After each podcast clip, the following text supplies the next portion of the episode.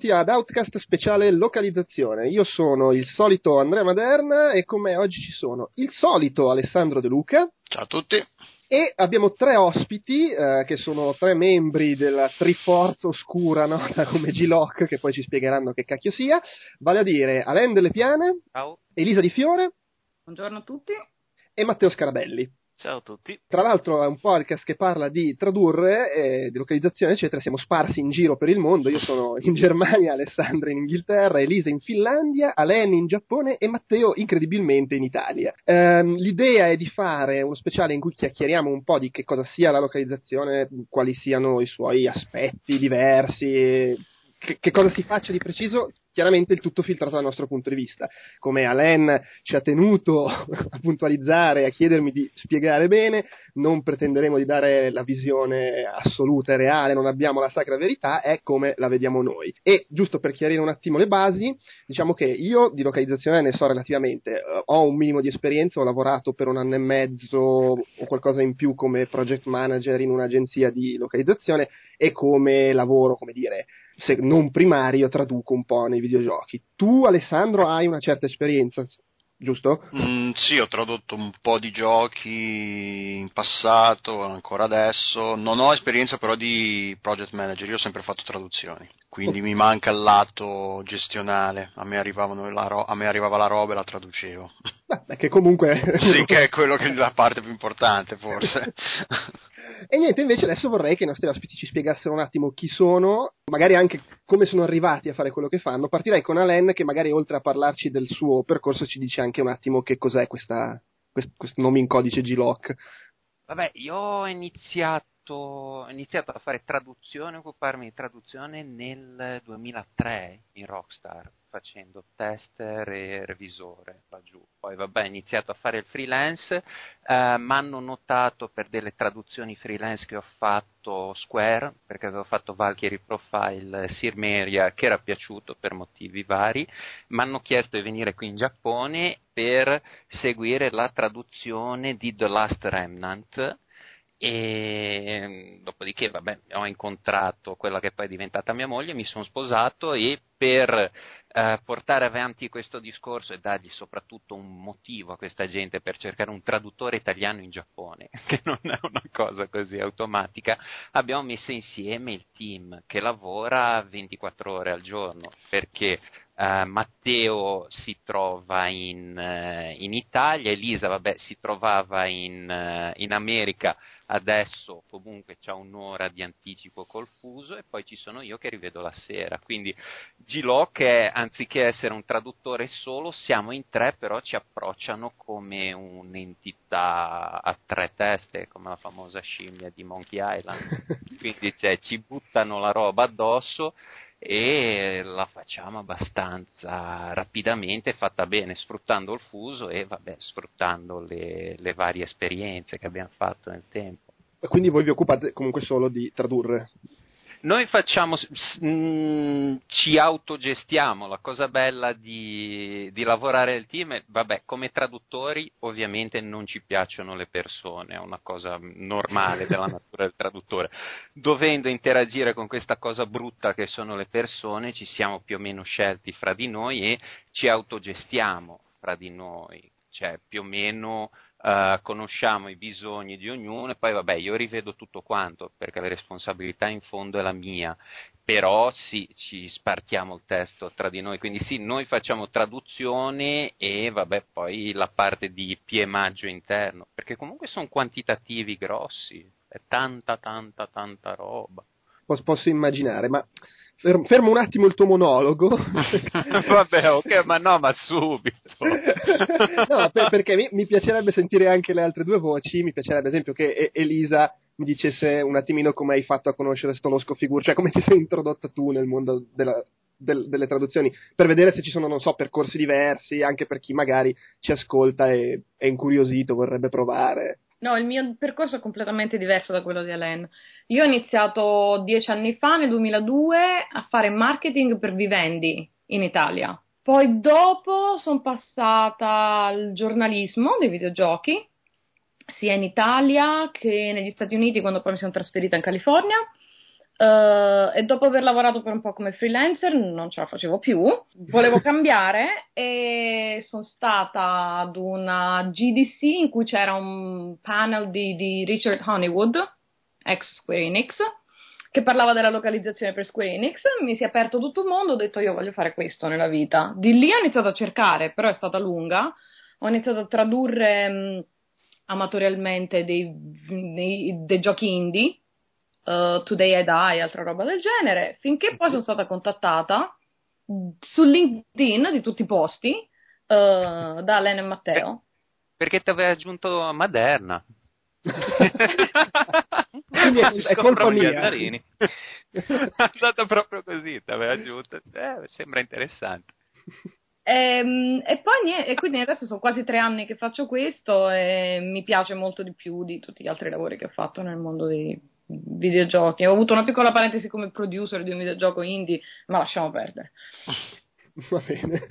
Eh, Matteo, tu invece hai qualcosa di particolare da raccontarci? Non so. Oh, senz'altro. Io sono uno di quelli venuti su a gavetta e basta, nel senso che io non ho preparazione formale in linguistica di nessun, di nessun genere. Ho fatto fisica all'università. Mi sono trovato a fare il, il traduttore quasi per sbaglio, nel senso che c'era da fare quello, ho il bernocolo delle lingue, facciamolo. Eh, ho fatto il traduttore generalista, bassi guadagni, bassa specializzazione, più delle volte tradurre English tecnico in una specie di italiano. Eh, mi è capitato di fare qualche, qualche, traduzione di videoludica, mi è sempre piaciuta molto, però ero sempre ancora più nascosto, magari ne parleremo più avanti, dei, dei localizzatori italiani, perché io non, non, figuravo nemmeno sulle fatture alla fine, nel senso che ero semplicemente Va bene se lo dico in francese, che era un, il negro della situazione, eh, il ghostwriter okay. di altri traduttori. Per eh, fortuita combinazione, un, un mio test con non mi ricordo quale azienda giapponese è finito in mano ad Alain che, che, che qui ti, ha, ti ha raccattato. di queste persone in giro. Esatto. che, che mi, ha, mi, ha segnato, mi, ha, segnato, su un, da qualche parte su un libricino e qualche anno dopo mi ha, mi ha contattato. No scherzi a parte qualche mese dopo quando ho avuto l'idea di mettere sul team uno di quelli che ha contattato sono stato io e per sua fortuna se sempre che sia fortuna, eh, ero disponibile. Eh, diciamo che ho finito la gavetta e sono passato alla traduzione un po' più specialistica, un po', un po più, un po più gradevole. passato dalla gavetta alla, alla fame e alla disperazione. Vabbè, anche prima non è che fosse gran meglio. Eh? Eh, esatto, è, è, tutta una disperazione. Ma tra l'altro, a, a questo punto, mi sembra giusto, Alessandro, tu che, tu che, sei freelancer e basta, tu com'è che ti sei introdotto in, questo, in, questa loggia massonica delle traduzioni? Ma io mi sono trasferito 12 anni fa a Londra perché per lavorare con Square, lavoravo negli uffici di Square, io ero proprio impiegato di Square Europe a Londra. Ah. Dopo due anni e mezzo eh, stavo cercando lavoro perché volevo andarmene comunque di lì, volevo fare dell'altro. Capitato che, eh, che stavano cercando dei, tra- dei, traduttori per tradurre eh, Final Fantasy Tactics Advance, se non sbaglio, il primo, dall'inglese. Square al tempo traduceva solo dal giapponese, avevano un budget minore per quel gioco, hanno deciso di farlo dall'inglese. È saltato, io mi sono proposto, ero disperato che volevo, fare, volevo andarmene, eh, mi sono proposto e di lì è incominciato. Hanno detto va bene, ok e la cosa divertente è stata che ho dovuto dare le dimissioni da Square Europe per diventare poi eh, fornitore di Square in Giappone e poi di lì ho cominciato a lavorare con altri, anche altri clienti e, e, di lì è incominciata. Era aprile 2003 se non sbaglio. Ho capito. Beh, a questo punto chiudo il cerchio dicendo che se io sono entrato nella localizzazione è merito del fatto che lavoravo su, su, sulla stampa, che è una cosa che mi ha un pochino fatto curriculum nel momento in cui, nell'agenzia di, lo- di localizzazione in cui poi ho lavorato, eh, in quel momento volevano provare a giocarsi la carta di, di, quello che era nel settore dei videogiochi da altre parti. Però a questo punto, ascoltando l'esperienza di tutti, e chiedo ad Alain perché ha scritto questi interminabili e ricchissimi articoli sul blog del, di, di D-Lock. Faremo eh, tutta, tutta, la puntata così. Eh certo, sta già diventando il tormentone. Ah, va bene, ok. Le, nell'ottica di, chi magari ascolta, mi pare abbastanza chiaro che una formazione nell'ambito del, del, del, a livello proprio anche universitario, insomma, di studi nella traduzione, per quanto suppongo possa essere utile, non è esattamente condizione necessaria per riuscire a entrare in questo mondo, o sbaglio? No, no non è necessario, è... aiuta, aiuta, però c'è un misto strano, da un lato aiuta, dall'altro comunque una grossa parte è la devi imparare sul campo. Quindi comunque anche se arrivi con eh, fior di dottorato, comunque uno si deve sbattere per eh, prendere, imparare un attimo che poi le regolette pratiche di questo mestiere qua. Vabbè, allora sicuramente ci vuole un livello linguistico alto, alto che non significa essere lì a fare i sofismi, però comunque ci sono espressioni complicate, bisogna rigirarsi le frasi, cioè comunque le richieste sono, sono, complesse per fare una traduzione. Sommato a questo ci sono tutte quelle piccole esperienze pratiche che vengono Uh, conoscendo un pochino il mondo dei videogiochi e uh, quindi anche il modo in cui vanno tradotti. Quindi facendo, vabbè, il caso di Matteo è stato un apprendistato lavorando, però veniva già in questo caso con una grossa esperienza di traduzione. Nel caso di Elisa c'era la conoscenza dei videogiochi attraverso il lato della stampa, che credo che sia più o meno lo stesso caso tuo. Nel mio caso era facendo editing e testing e mi sembra che comunque anche questo schema si applichi anche al caso di Alessandro, cioè venendo dall'interno comunque ci, perché è un settore comunque abbastanza nuovo questo. Le prime agenzie in Italia hanno aperto vent'anni fa, 93, 94 sì, più o meno credo di sì. Quindi non è che ci sia una scuola per queste cose, almeno per i videogiochi. C'è un modo di fare più o meno consolidato, però non c'è nessuno che ti dice leggiti il manuale. Devi imparare, quindi o impari facendo gavetta, facendo al servizio di qualcuno una tariffa bassa o appunto con esperienze così. E sì. il fatto di avere una formazione aiuta ad accelerare questo processo sicuramente chiaramente. Sì, tra l'altro poi è anche un disastro a livello de, di, dire, di, conoscenze che servono perché ti puoi trovare a tradurre videogiochi sulla seconda guerra mondiale piuttosto che simulatori di treni o sport, che, cioè non è neanche semplice eh, essere in grado di accettare tutti i possibili giochi da tradurre che magari ti propongono, immagino. Bisogna, sì, bisogna. Le ricerche sono una cosa importantissima, imparare a fare bene le ricerche, poi le fonti sono varie aneddoto che scatta breve, cerco di essere breve, avevo un gioco che non mi davano informazioni. Io contattavo, chiedevo che mi spiegassero, non mi dicevano niente finché uh, sono riuscito ad avere una fonte di informazione che era il Maderna, che era stato invitato dallo sviluppatore per fare dei giochi, dei giri in motocicletta con il producer che gli spiegava tutto. E io su quella base ho fatto la traduzione. Sia chiaro che ti odio. sia chiaro che ti odio. C'è anche da dire che l- l- i, giochi li, i, i, giochi in italiano non si traducono da tanto. Io mi ricordo parlando quando, quando sono arrivato qua, si parlava coi, con gli amici francesi, tedeschi, loro avevano giochi tradotti su, su Super Nintendo. Legend of Mana su Super Nintendo era tradotto completamente in francese, quando in italiano, vabbè, in Italia forse non è neanche mai arrivato la, la, arrivata la cartuccia in inglese, forse. Per no, noi...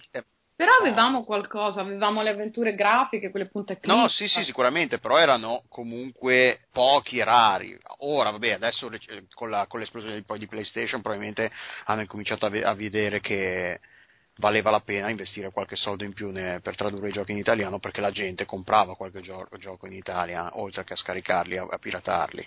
Gli sì, investimenti quello... rit- avevano ritorno di- dell'investimento sicuramente.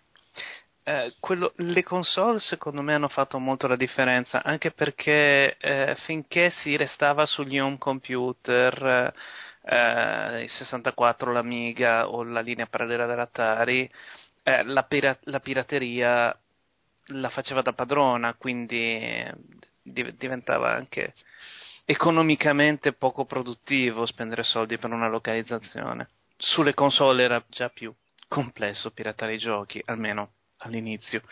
Sì, boh, un modo si trova sempre. No, quello Certo, si trova cioè, te- teorema di Gödel, da lì non si scappa, eh, cioè, però tornando un attimo alla tua domanda originaria, la, mh, cosa serve e quanto serve la- una formazione accademica, diciamo, formale? Conoscendo musicisti, mh, in particolare mio fratello, ma comunque tutto l'ambiente, trovo che la, la- la cosa si somiglia molto, cioè tra- dalla- fare il traduttore e fare il musicista per quanto riguarda la- l'istruzione formale ha più o meno lo stesso approccio.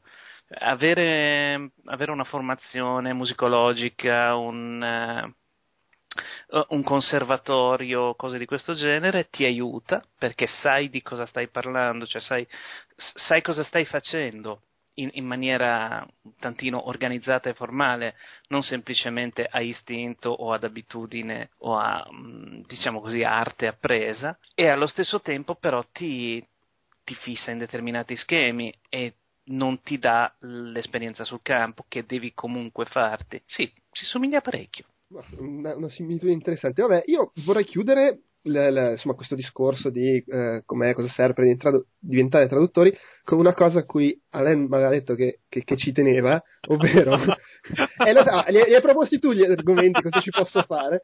No, però secondo me è interessante, vorrei sentire un po'.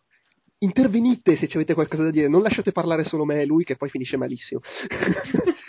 Ehm, cioè, tu mi dicevi che spesso quando si parla di- del lavoro di traduttore eh, lo si dipinge sempre come un- una gran menata e c'è tanto da fare, i tempi sono stretti e non c'hai informazioni e- e- ed è un casino. Dici, però in realtà è anche bella, è un bel lavoro. Perché è bello? Perché uno dovrebbe voler fare il traduttore? Se è così una rottura di palle farlo.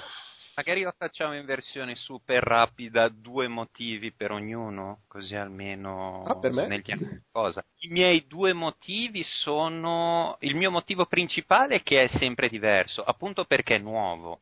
Cioè la cosa bella è conta solo il traguardo, quindi gli strumenti che mettiamo a disposizione, che studiamo per fare una traduzione, quel preciso progetto, ogni volta ti trovi a sperimentare qualcosa di nuovo e va tutto bene, perché comunque non c'è nulla di scritto, quindi eh, se c'è un gioco di mettiamo automobili, puoi ad esempio decidere di ispirarti a quattro ruote e quindi andare a riprendere quello stile, quella terminologia, oppure poi eh, a noi era capitato un gioco di scacchi con eh, la modalità campagna nel gioco di scacchi, che già solo l'idea non è male. E eh, questi personaggi che erano bidimensionali, perché cioè, che, che- che razza di personaggio vuoi tirare fuori dall'alfiere, però parlavano con terminologia scacchistica, quindi prendere, muovere e quindi comunque si riesce a dare una, un'identità. È- per me, quindi riduco a uno solo che sto già parlando troppo, la cosa bella è appunto questa possibilità di, di provare cose nuove perché comunque è un settore nuovo. Ba- basta che funzioni, non c'è nessuno che ti viene a dire l'hai fatto nel modo sbagliato, ti viene a dire una merda se te lo meriti, però purché vada bene tutti gli approcci sono leciti e accettati, è una cosa molto, molto bella questa. Elisa, perché? Perché è bello fare questo lavoro? Ma al di là delle ovvie lavori da casa, gli orari che ti pare, che sono sempre cose belle. No, io ho studiato sceneggiatura, mi piace vedere i dialoghi all'interno di un gioco, vedere come funzionano, vedere le note dello sviluppatore, è una cosa mia personale.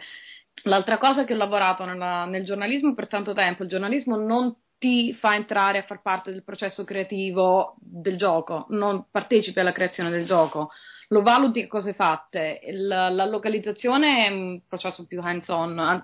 Quando il gioco esce, tu ti rendi conto di aver fatto qualcosa per quel gioco, no? Hai contribuito in qualche modo. E a me piaceva quello. Ecco perché avevo avuto quella breve esperienza come producer, però mh, mi piaceva essere coinvolta un pochino di più nel processo creativo del videogioco. Beh, mi sembra un'ottima motivazione, brava.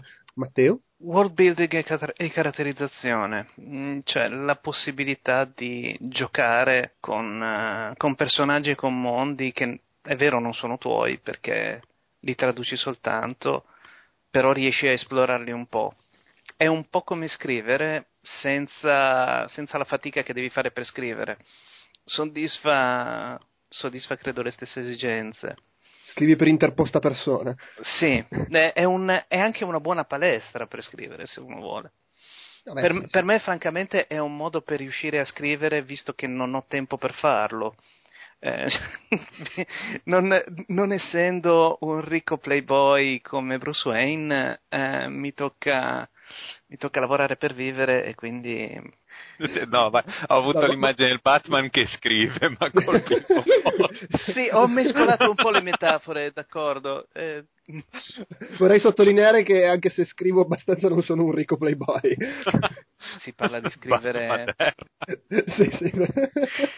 Scrivere romanzi, scrivere sceneggiature, scrivere, Certo, sì, sì. cose, sc- scrivere cose ad alto rischio, nel senso che uno su mille lo pubblicano. E, lo- e soprattutto lo pagano. Esatto, sì. Vabbè, pubblicare se paghi ti pubblicano, eh. Sì, No, no, cioè, perché quelli- quelle sono stamperie, lasciamo perdere.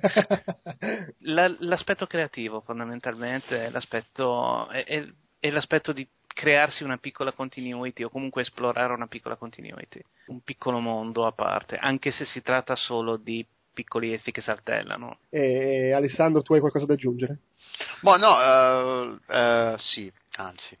Eh. I motivi sono due fondamentalmente. Uno è comunque un, qualcosa che ha a che fare col mondo dei videogiochi, eh, essendo appassionato, giocandoci da- sin da quando sono bambino e tutto il resto.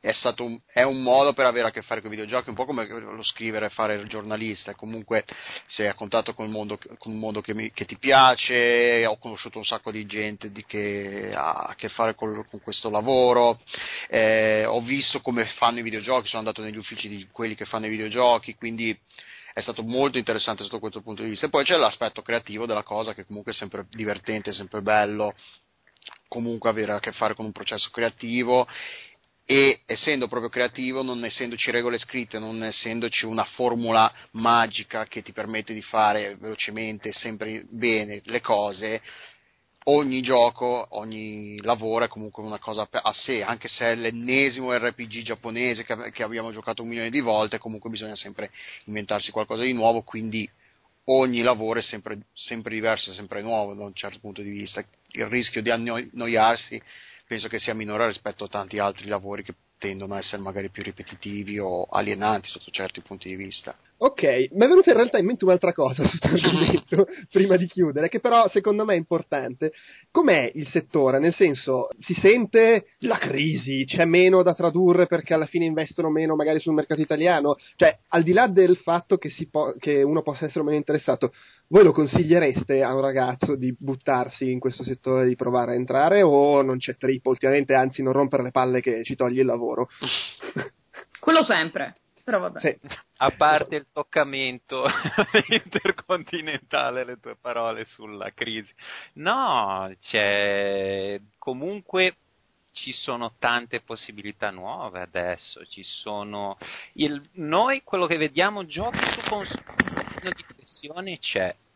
C'è mh, soprattutto poi casi eh, clienti che appunto erano molto concentrati sulle console, vediamo un po' meno progetti, però ne vediamo di più da quelli su PC ad esempio, quelli che sono legati a progetti su Steam ad esempio, ste robe qui e eh, le, robe, le robe social, anche quelle lì, quindi no sicuramente. Poi secondo me è, è, anche bello avere un po' di, di, gente nuova che porti prospettive nuove, gente magari preparata ovviamente, eh, però comunque è l'unica cosa comunque è un, quello che dicevo c'è un apprendistato prima. Quello lì sì bisogna saperlo che se entri e non hai appunto alle spalle eh, anni e anni nelle riviste o di aver lavorato in una ditta di videogiochi aspetta comunque un periodo che mh, è dura portare la pagnotta a casa, però poi no, dopo comunque mi sembra,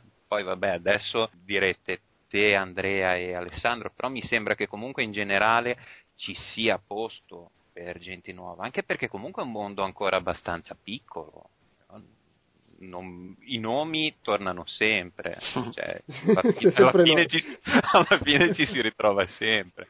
Sì, poi ecco, su, su, quello che dicevo all'inizio una, un, ho l'impressione che se, se, sei particolarmente ferrato su un argomento, almeno in quell'ambito lavoro lo cioè per dire se ne sai di, eh, che ne so, eh, pallacanestro è facile, e, se, e ovviamente sei capace a fare il tuo lavoro, è facile che alla fine te lo affidino uh, un po' di lavoro in quell'ambito, perché comunque è sempre meglio far tradurre un gioco di pallacanestro a uno che conosce l'argomento che a uno che magari è un ottimo traduttore, ma ogni singola eh, frase deve andare a fare otto ricerche su internet per capire di che cacchio stanno parlando, immagino. Sì, e che, poi, che magari poi non si adegua allo stile del pubblico. Non lo so, qualcun altro vuole intervenire prima di...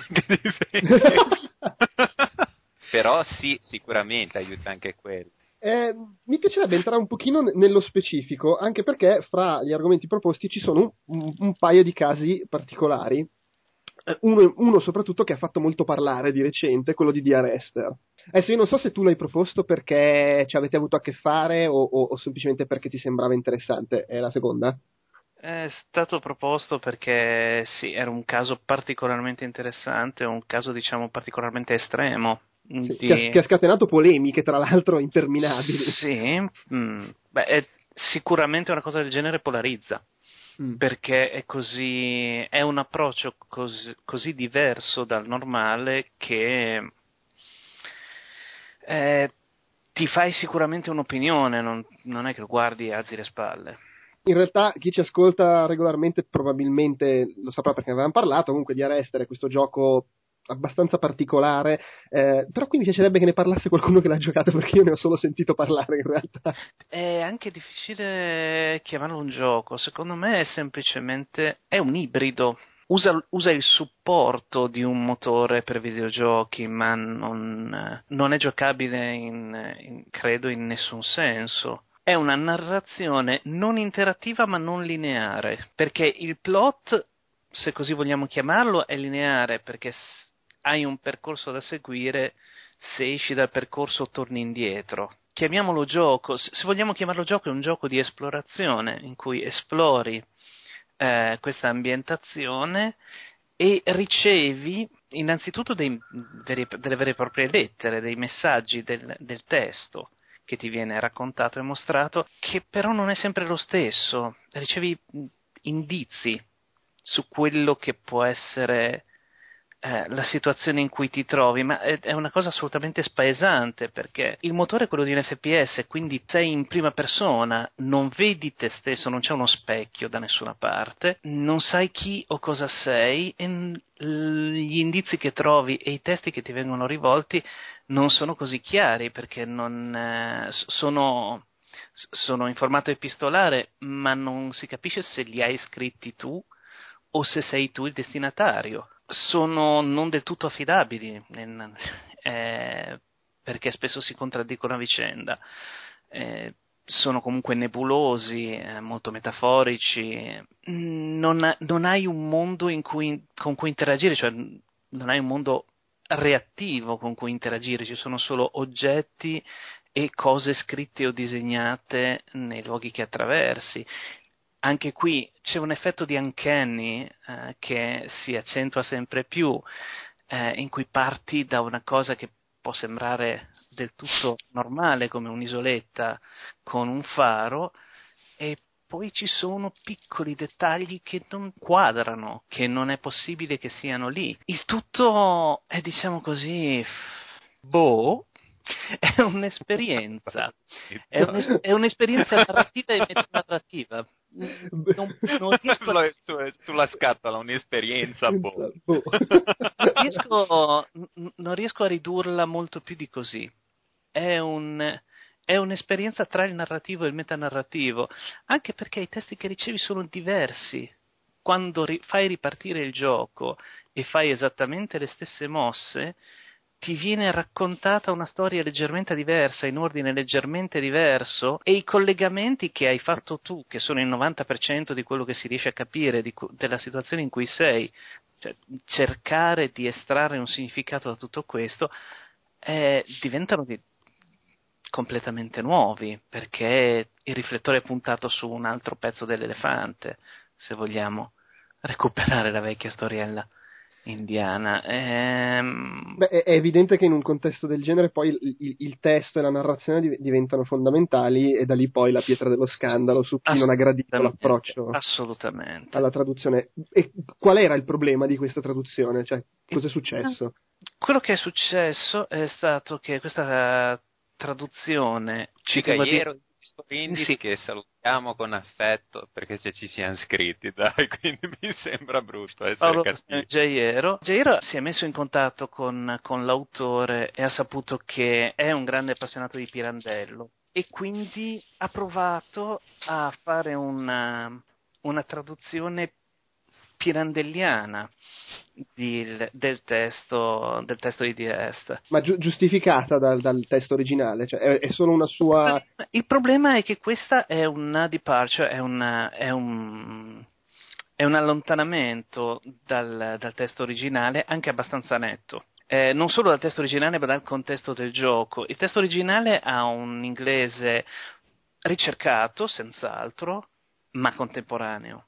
Mm, forse un pochino passé, ma è un inglese che starebbe bene, bene in bocca a una persona di 60 anni con una buona cultura, non a una persona di 120 anni fa. Soprattutto fa, fa pugni con, eh, con l'ambientazione, perché l'ambientazione è assolutamente contemporanea. Ci sono bottiglie di plastica, ci sono ecografie, ci sono, si parla di incidenti d'auto, quindi non è un'ambientazione abbastanza, cioè non è né un'ambientazione ottocentesca né un'ambientazione abbastanza ambigua da poter dire ok, può essere qualcosa da fine Ottocento, inizio Novecento, può essere gli anni 80 come gli anni 90, ma non molto prima. Oh, io entro a gamba tesa, diciamo, dai. Secondo me è stato una, un esercizio di stile che nel contesto di un gioco del genere non, non, andrebbe, non, non non ci stava secondo me. È, scritto, è scritto benissimo, niente da dire per quello che ho visto, per quel poco che ho, che ho avuto l'occasione di vedere, ma nel contesto di un, di un gioco, comunque di un prodotto del genere, secondo me era... Boh, a dire, bah, sforzo sprecato, energie sprecate, sarebbe stato meglio fare uno sforzo del genere su un prodotto più adatto sicuramente, non un videogioco del genere, soprattutto perché si rivolge non, a, senza andare a fare il discorso, ah, non bisogna eh, abbassare il livello linguistico al livello del, del, del, pubblico, perché sennò il pubblico poi non imparerà mai. Recentemente state, c'era stato un, articolo su non mi ricordo quale giornale che c'erano parole che non venivano più comprese dal, dai lettori. Ah, sì, era su Topolino, esatto, che, le, tutte le parole con, noi, con, cui, con cui noi siamo cresciuti sui Topolini, i bambini moderni non le capiscono più adesso mi sfuggono, tipo desueto, roba, parole che non sono straniere, Osten- sono parole italiane. Ostentazione plutocratica di Sicumera, questa mi ricordo ecco, da un topolino.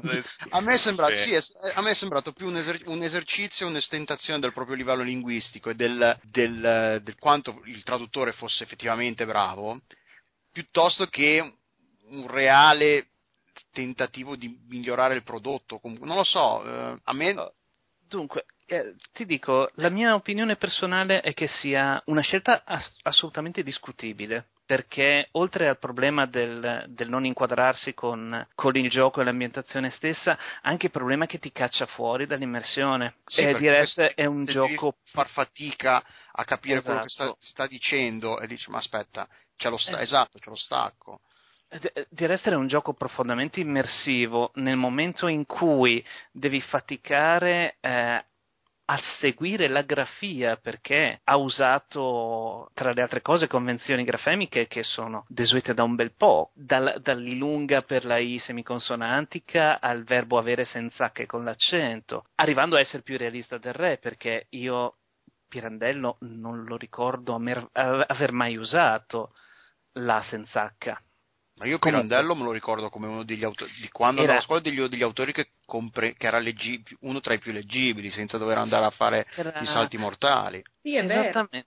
C'è, sta, c'è, stato da parte, da parte, del traduttore un'eccessiva ri, ricerca mh, a tratti, che a tratti finisce nel barocchismo.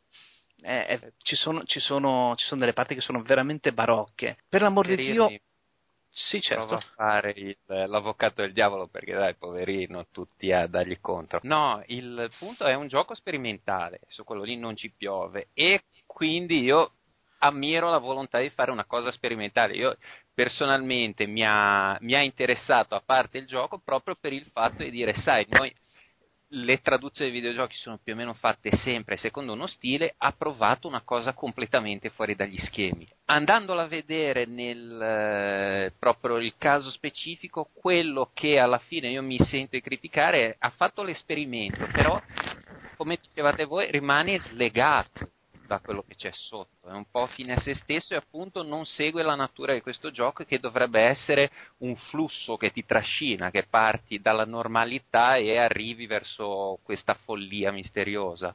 E invece questo adattamento qui non, diventa un freno per quello che il gioco sta cercando di fare. Quindi io personalmente non critico il, la, la, volontà di provare, mi sembra ammirevole, bello, poi soprattutto l'ha fatta gratis questa traduzione qui, eh, quindi Senza lui si è lamentato. Però sì, non è adattato molto al, a quello che c'è sotto. Se la prossima traduzione è ammiro lo spirito, sarebbe bello appunto rifare un discorso di questo tipo, però partendo proprio dalla natura stessa del gioco. Quindi andare a vedere, magari appunto, se vuole sperimentare un adattamento così fuori dagli schemi, molto volentieri è uno strato, un, un'opzione in più che è interessante esplorare, però appunto più legato a quello che è il gioco in sé. Quindi, vabbè, fondamentalmente il problema, secondo voi perlomeno, è che bello figo, però hai un po' tradito lo spirito dell'originale. Ah, il tradimento dello spirito dell'originale, secondo me, è la, è la, minore, delle, è la minore delle cose. Cioè, lo spirito che, che si andasse a tradire lo spirito dell'originale era era automatico, nel senso che è stata, è, è stata una scelta programmatica andare a, a, tradire lo spirito dell'originale. E, è il risultato che non mi convince, nel senso che eh, sì, è fatto bene ma non si mescola. Cioè, è fuori una, luogo. È una, è una bellissima guglia gotica in cima a un tempio greco. C- è fatta benissimo, eh, però non ci sta. Ed comunque secondo me anche quello che hai detto tu Matteo un attimo fa è che se diventa un, un ostacolo al, alla fruizione, al godimento del gioco piuttosto che un, un elemento in più, allora è un problema, ecco. Si integra male, appunto, appunto perché è così distaccato e appunto, appunto, perché e forse qua si, si, rientra più nella discussione generale del, de, del nostro ruolo nel, far saltare fuori un gioco localizzato, eh, la localizzazione del testo in quanto tale funziona se stai traducendo un romanzo, funziona se stai traducendo un racconto, poi basta. Già se stai traducendo una sceneggiatura di teatro un po' controverso Matteo eh, questo ah io non ho esperienza di romanzi e sceneggiature quindi non posso no però ai eh... videogiochi di solito c'è l'accento no? noi, noi, non traduciamo noi localizziamo quindi è un discorso ah, sì, no. Beh, sì, questi beh, sono conto... sofismi che alla fine per me, cioè alla fine l'importante è che un gioco esca in una lingua che è comprensibile il... per chi il punto è che non si, può, eh, non si può es- eh, esimere dall'integrazione con tutto il resto. Sì, sì, sì, cioè, sì. Non, non, puoi prendere il testo e eh, localizzare il testo come se fosse un testo a sé. È un testo in una struttura contestuale molto, che, che, ha, che, ha, tantissimi altri elementi, ha le immagini, la musica, le voci, il gameplay che in questo caso non c'è, però c'è il, diciamo così, l'atmosfera. Tipo se mettessimo Marcus Phoenix a, a, a, citare Dante Alighieri mentre spara ai Locust, non so quanto sarebbe in contesto. Sì, o se mettessimo Saint Seiya che cita Foscolo, ma forse è la l'esempio sbagliato. Beh, ma eh, questa cosa de, de, delle cose fuori contesto, secondo me, così per, per eh, andare avanti, si allaccia all'argomento successivo che era stato suggerito, cioè la questione dei dialetti. Il, il fatto che ci sono cioè l'uso di dialetti fuori contesto. Ad alcune cose ci siamo abituati, tipo il fatto, quello più banale, che nei film americani, se sono abitati nel passato o nei mondi fantasy, hanno tutti l'accento britannico. Ed, ed, è una cosa talmente comune che ormai è normale. Vabbè, Gandalf è inglese e buonanotte. E forse un'altra cosa a cui siamo abituati è il fatto che se guardiamo i film americani con la mafia, parlano con l'accento siciliano, anche se non ha molto senso che parlino in italiano con l'accento siciliano dei newyorkesi. Però è, è un compromesso a cui siamo abituati. Ma nei videogiochi a volte si vedono delle robe strane e qui veniva suggerito il caso di eh, World of Warcraft con una razza, correggetemi se sbaglio, che in originale ha l'accento giamaicano e nella versione italiana hanno, hanno usato l'accento napoletano. Esattamente. Non, non, sono un giocatore di World of Warcraft. Il troll? Però, il troll, sì, okay. il troll. Che, Beh, che... io ho lavorato su Final Fantasy IX, quindi anche lì. Ah, Volevo fare quell'altro esempio, infatti. Ma spiega per chi non se lo ricorda. Allora, Final Fantasy IX in originale, in giapponese, tutti i personaggi erano, avevano una, ca- una, cadenza, no, perché era doppi- non era doppiato, però parlavano con gli accenti regionali del Giappone, tipo del, del sud, del Kansai, piuttosto che del nord, accento di Tokyo, cose del genere. In Giappone, in, le, per le tra, eh, localizzazioni in, uh, occidentali, il team di sviluppo ha chiesto agli sviluppatori, ah, scusate, ai traduttori, di usare i loro dialetti lo, eh, regionali, quindi assegnare a vari personaggi eh, dialetti per, farli, per avere, dare anche al, ai giochi localizzati questa forte connotazione locale. Ovviamente la cosa non, era, non, penso che fosse mai stata fatta. Comunque il, il, dialetti, il, problema è che i dialetti in italiano sono associati a un, uh, un contesto comico di solito. Un, un, personaggio che parla in dialetto non, non, viene mai preso troppo sul serio, ma anche nei diciamo film non è dipende soltanto... anche dal dialetto. Sì, quello sì, per tipo il romano, il napoletano. Questi sono... vengono presi ancora meno sul serio di quelli del nord, vabbè. Esatto. Eh, però anche quelli del nord, uè, fega, allora, tac. Esatto. secondo me è un problema di percezione più che è perché probabilmente cioè, è, è, facile immaginare che nel Medioevo, nel, nel, se fo, ci fosse un fantasy italiano, diciamo, e quindi ambientato in un ipotetico Medioevo con draghi, elfi, magia e tutto il resto, è facile immaginare che parlassero con quello che al tempo erano de, de, delle versioni lo, locali dell'italiano del tempo.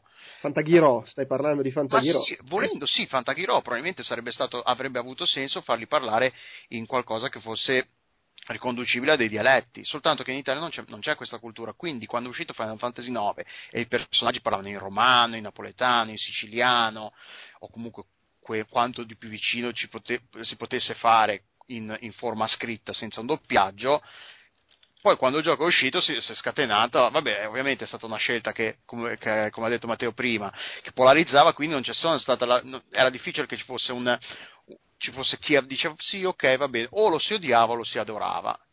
E quindi io non l'avevo tradotto, io al tempo lavoravo come coordinatore dei tester, quindi le, a noi arrivava la versione già tradotta, quindi non avevamo, non avevamo modo di, dire, di metterci bocca su questa cosa qua. Però sì, è stata una di quelle scelte che ha creato molto, molte controversie tra i, tra i, giocatori, perché ovviamente tanti dicevano ah ma eh, è un gioco fantasy, quindi tratta, giochi, tratta temi piuttosto seri, il, il, dialetto spezza l'immersione, ti fa ridere piuttosto che farti piangere, queste cose qua, mentre invece per al- tanti altri dicevano più o meno penso che fossero divisi a metà, non mi ricordo bene. Tanti dicevano invece che Final Fantasy IX era un, te- era un gioco un te- molto leggero rispetto al passato, non aveva, non aveva to- toni cupi, non aveva morti ammazzati, era molto leggero, c'era una storia d'amore molto romantica, quasi infantile per tanti punti di vista. Quindi nel, nell'atmosfera generale del gioco, di un gioco che era tutto fumettoso, comunque vogliamoci bene, i dialetti ci stavano e facevano ridere apposta, non era messo lì per far ridere involontariamente, i personaggi erano messi lì per farti ridere per davvero. E quindi sì, nel, il dialetto, nel, usare i dialetti infatti è sempre un problema quando si traducono i, come per esempio i nani, i nani in, inglese parlano sempre in scozzese, a me è sempre trovato di capita, eh, capitato di trovarli, in italiano come li fai? Sardi? Sardi, e infatti gli dai, o gli dai un dialetto e lì allora ti devi, eh, ti, perché cioè, bisogna andare a, a, a, informarsi, bisogna impararlo insomma, per non scrivere delle fesserie, oppure, oppure sì, sì, si, lì si fa parlare in italiano normale. È una, una cosa particolare dell'italiano che, che, crea anche un problema in più. Eh. È, immagino fra tutti quanti, i vostri nonni parlavano in italiano, perché cioè, mm. mia nonna parlava in genovese immagino che comunque più o meno tutti ci fosse questa questione del appunto di queste lingue parlate attivamente. E ho un... anche diversi zii che parlano tuttora non in italiano. Eh, anch'io, sì, sì, sì, tutta la mia famiglia è napoletano quando c'è un, appunto un gioco, un libro, un film, la lingua che viene usata è quello standard che per noi è ancora alto e un po' fittizio. Se ci fai caso, il, il passaggio, il famoso adattamento di Eddie Murphy, Eddie Murphy non parla in slang in italiano, parla un italiano correttissimo, però con un paio di espressioni ganze e di risate messe qua e là, perché comunque noi in quello spazio lì mettiamo una lingua che è ancora un pochino artificiale, formata, che quindi non è la contaminazione con elementi reali non è vista così facilmente come appunto nell'inglese che comunque è consolidato nei secoli l'uso dell'inglese, mentre l'italiano comunque ha una storia per il suo uso a livello di massa molto più recente, quindi è anche quello che fa che quando c'è l'accento eh, inserito dentro fa subito strano, perché comunque è una lingua più sostenuta di quella che sia normalmente.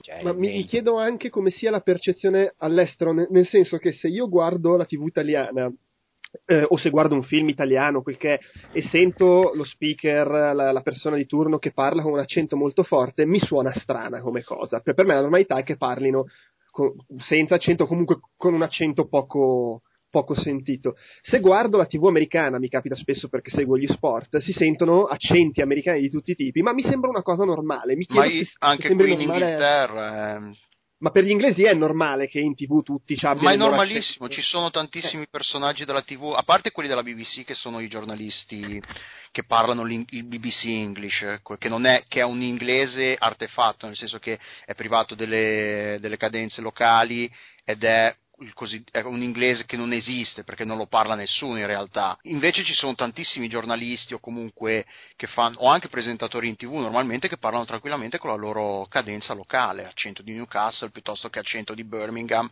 o Liverpool, eh, via dicendo, oppure scozzese. Magari lo, alcuni lo, lo addolciscono un po' perché magari alcuni accenti, se portati all'estremo, sono quasi incomprensibili, però non, non lo nascondono non uh, lo usano e basta. Come... Anche... un pochino diverso, nel senso che c'è un inglese più o meno neutro, una, un inglese americano più o meno neutro che è quello californiano, anche perché l'industria del cinema è fondamentalmente eh. lì.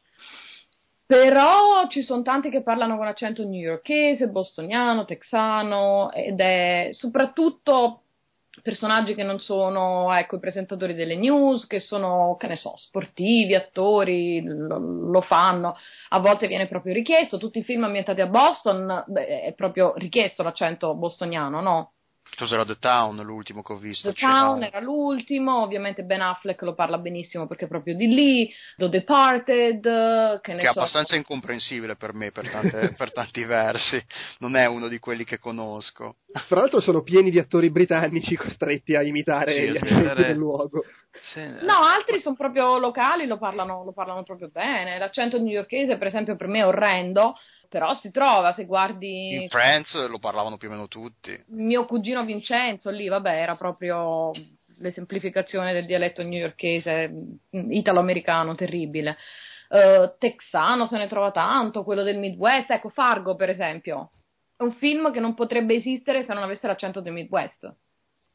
Non eh, so non chi lo vede in italiano che cosa ci capisce e dove, dove trova veramente il senso di quel film chi lo vede in italiano Vabbè, No Country for All Men anche, quello, sì. io, vabbè, quello no, non ci ho capito quasi niente, però vabbè.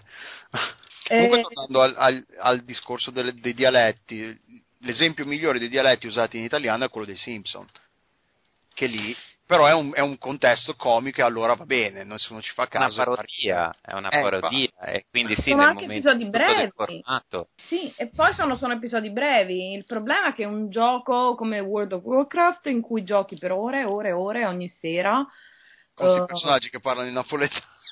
Eh, diventa un po' pesante, capito? Sì, forse è vero. Ma è anche doppiato adesso World of Warcraft in italiano? Certo. Ah, so. È perché io of Warcraft non gioco da boh, un decennio quasi, quindi non... ormai doppiano qualsiasi cosa. No, Ah, io parla- mi sono vista un attimo il napoletano di World of Warcraft. È fatto bene per essere. Vabbè, gli attori non sono napoletani al 100%, però fanno molto bene la parlata napoletana.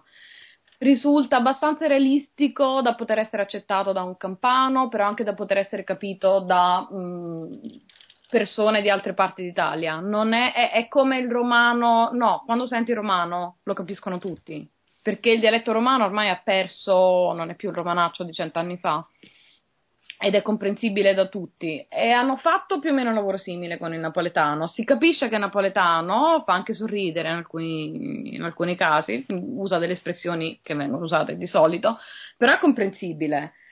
Ci sono un paio di cose che avrei fatto meglio, insomma, si vede che è pronunciato da non napoletani perché la sh napoletana è un po' troppo calcata rispetto a come la pronunciamo noi. Ah, ma tu sei di Napoli?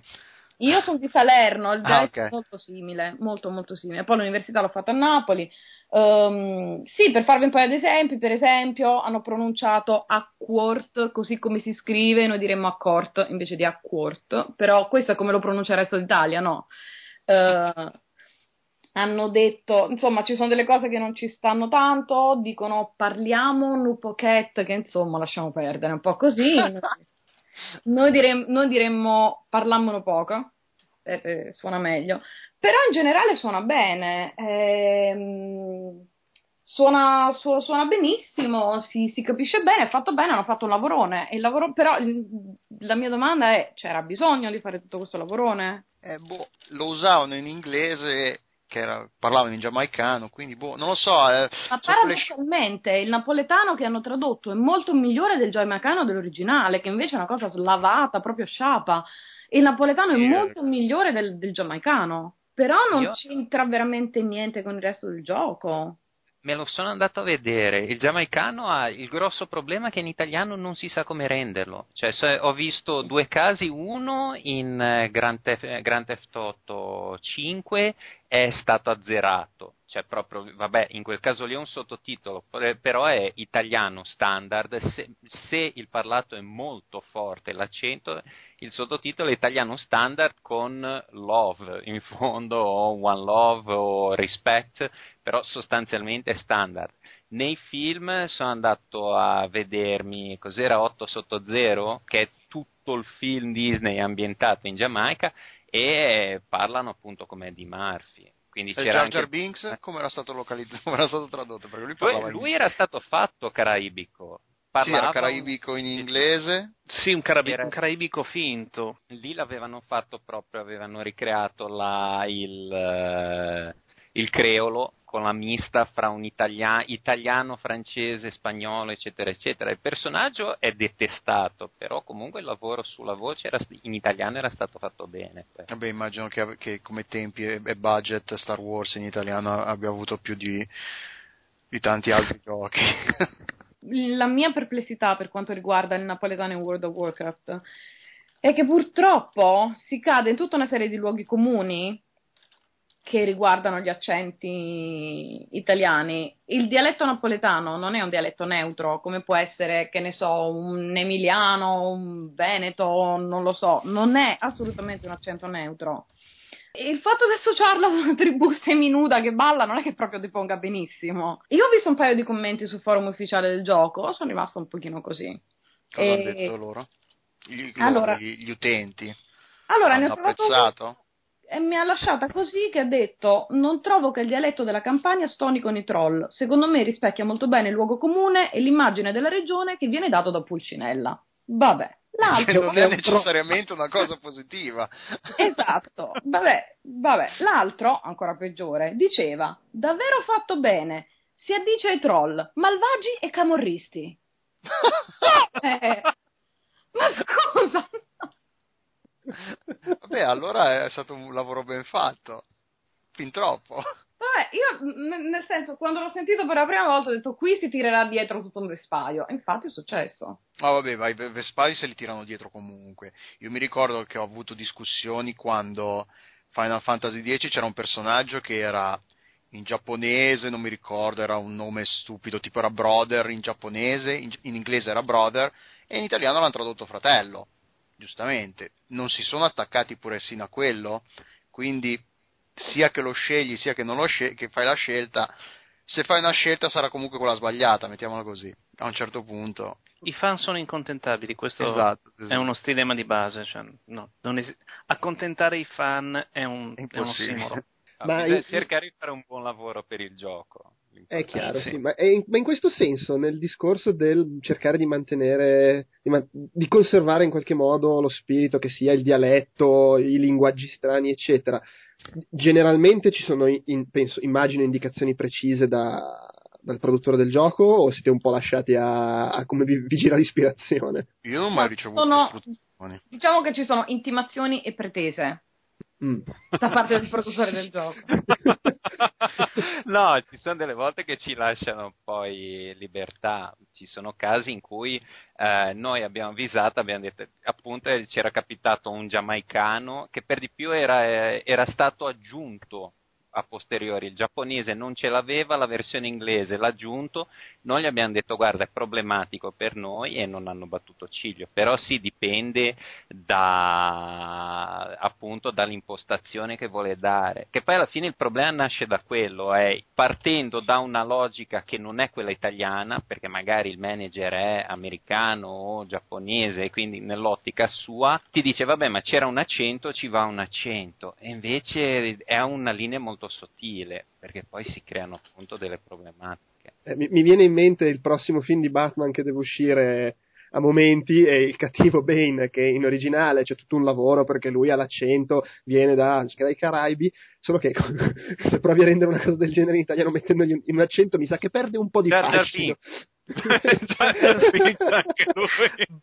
Batman ma è quello, contro Jar cioè- Jar Binks andiamo benissimo. Nel momento in cui eh, in inglese o comunque nella lingua originale il personaggio parla in un certo modo, non per scelta stilistica, ma per- per- perché è di un- una precisa area di- lo- eh, geografica, quindi c'è tutta una storia dietro, è nato e cresciuto e tutte quelle cose lì. Nel momento in cui la- la- lo traduci è, è semplicemente realizzabile, perché se- è come cos'era la, la data in italiano che in originale era, era ebrea e quindi parlava tutto, aveva questo accento ebraico di non mi ricordo, forse era New York, del Queens, sì, aveva tutta questa, e in italiano era di Grosseto, Benevento, non mi no, ricordo. Frosinone, questa una cosa- Frosinone, esatto, esatto. Quando la racconti agli americani non ci credono. Esatto, quindi si vengono a creare queste situazioni o lo lasci, lo lasci in, in- in, eh, cerchi di lasciarlo in, in ebraico, comunque lasciare la, la sua eh, appartenenza geografica e etnica in un certo senso, però perdi una parte di,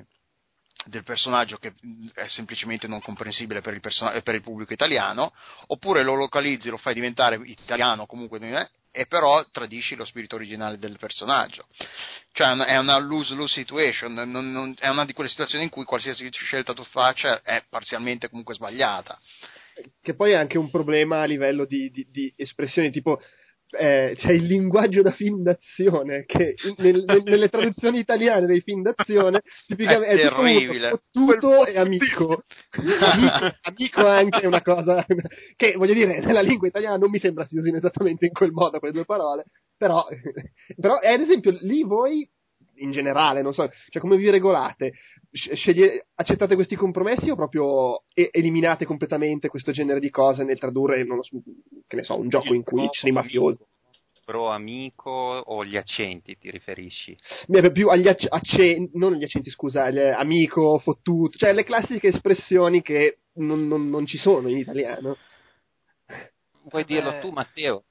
Dai, fai pure. Di solito noi seguiamo il eh, seguiamo lo stile hollywoodiano su molte cose. Cioè, se, se si riesce a trovare un'espressione Cioè, il Riguardo- problema è quando, quando hai il gioco che ti vuole vendere proprio quell'esperienza lì, che c'è il gioco che dichiaratamente vuole essere hollywoodiano, noi ce lo autoimponiamo a volte Cioè, di essere il- hollywoodiani.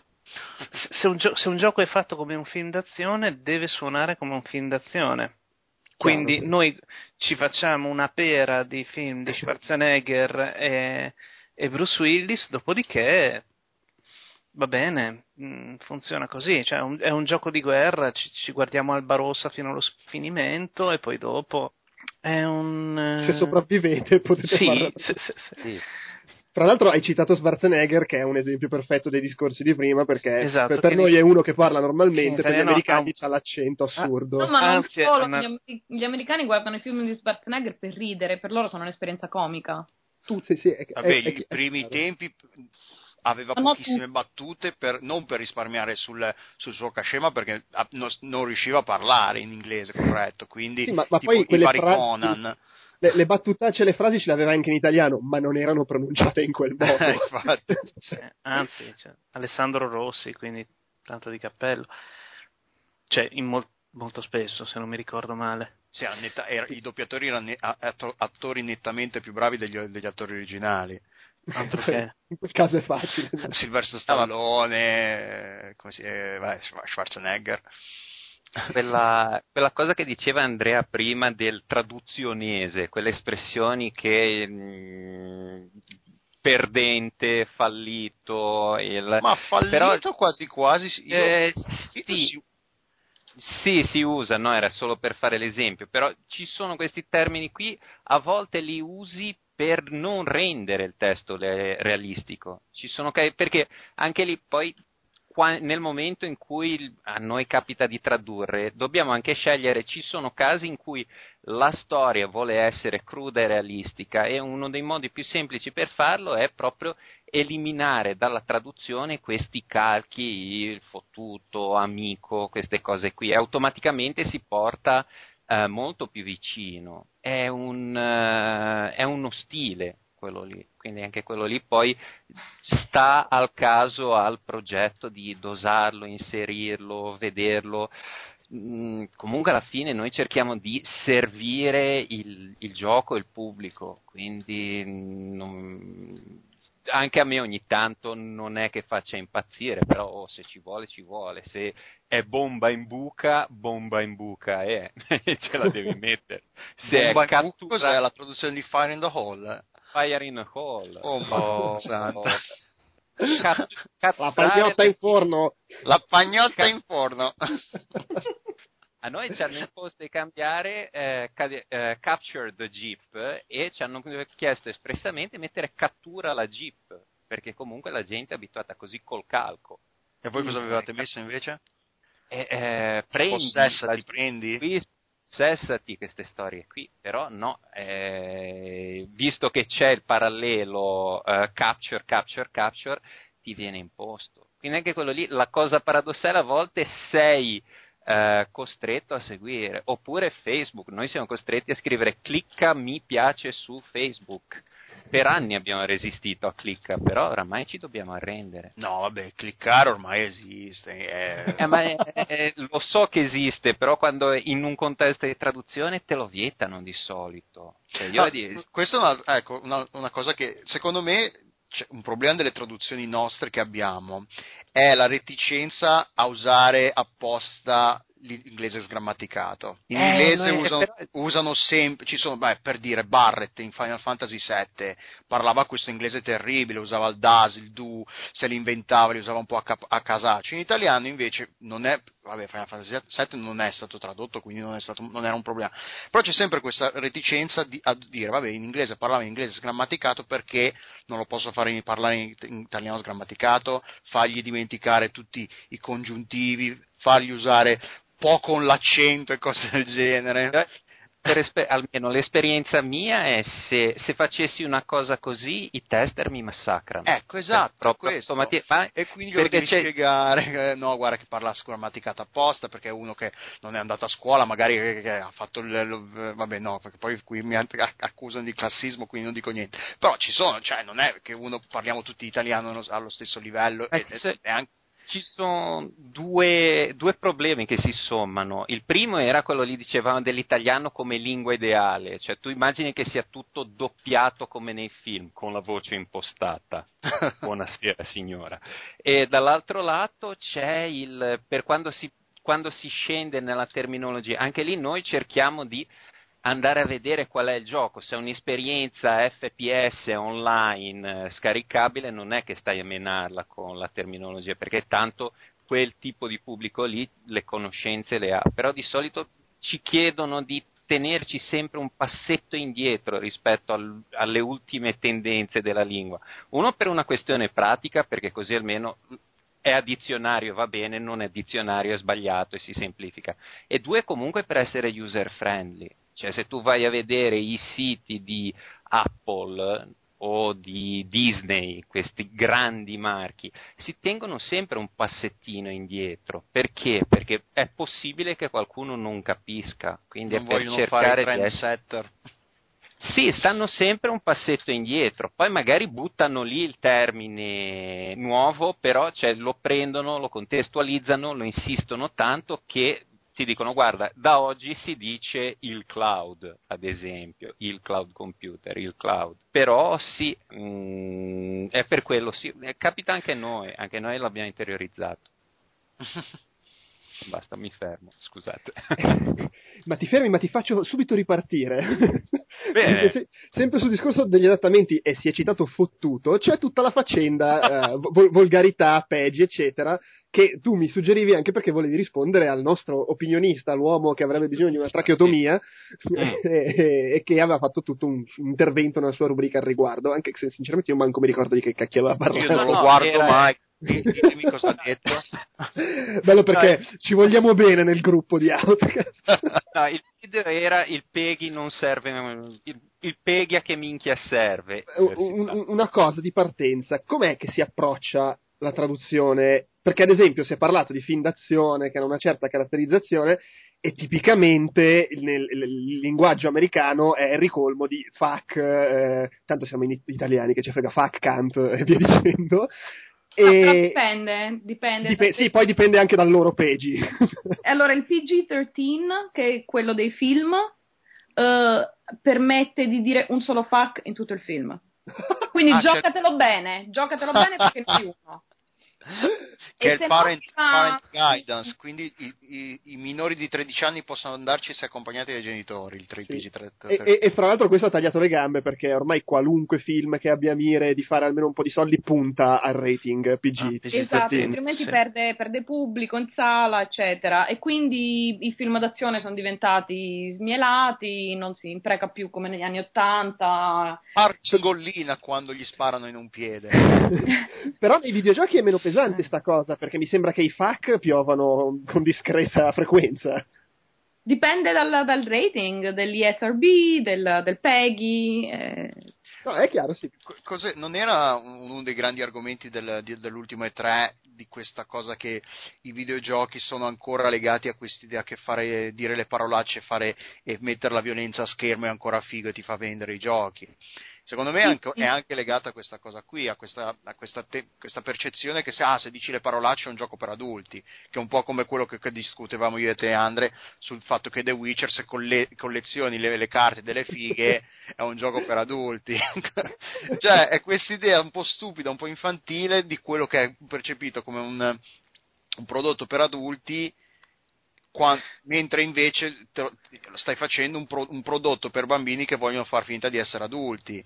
Chi, che, sono, che... che, che, è la parolaccia imparata dal genitore che magari gli è caduto il bicchiere, si è spaccato e ha detto ah ma porco di là, porca di là. E poi arriva a scuola, la dice fuori contesto e ti dice, oh madonna, cosa ha detto? Dove l'ha sentita questa? È un po' così secondo me.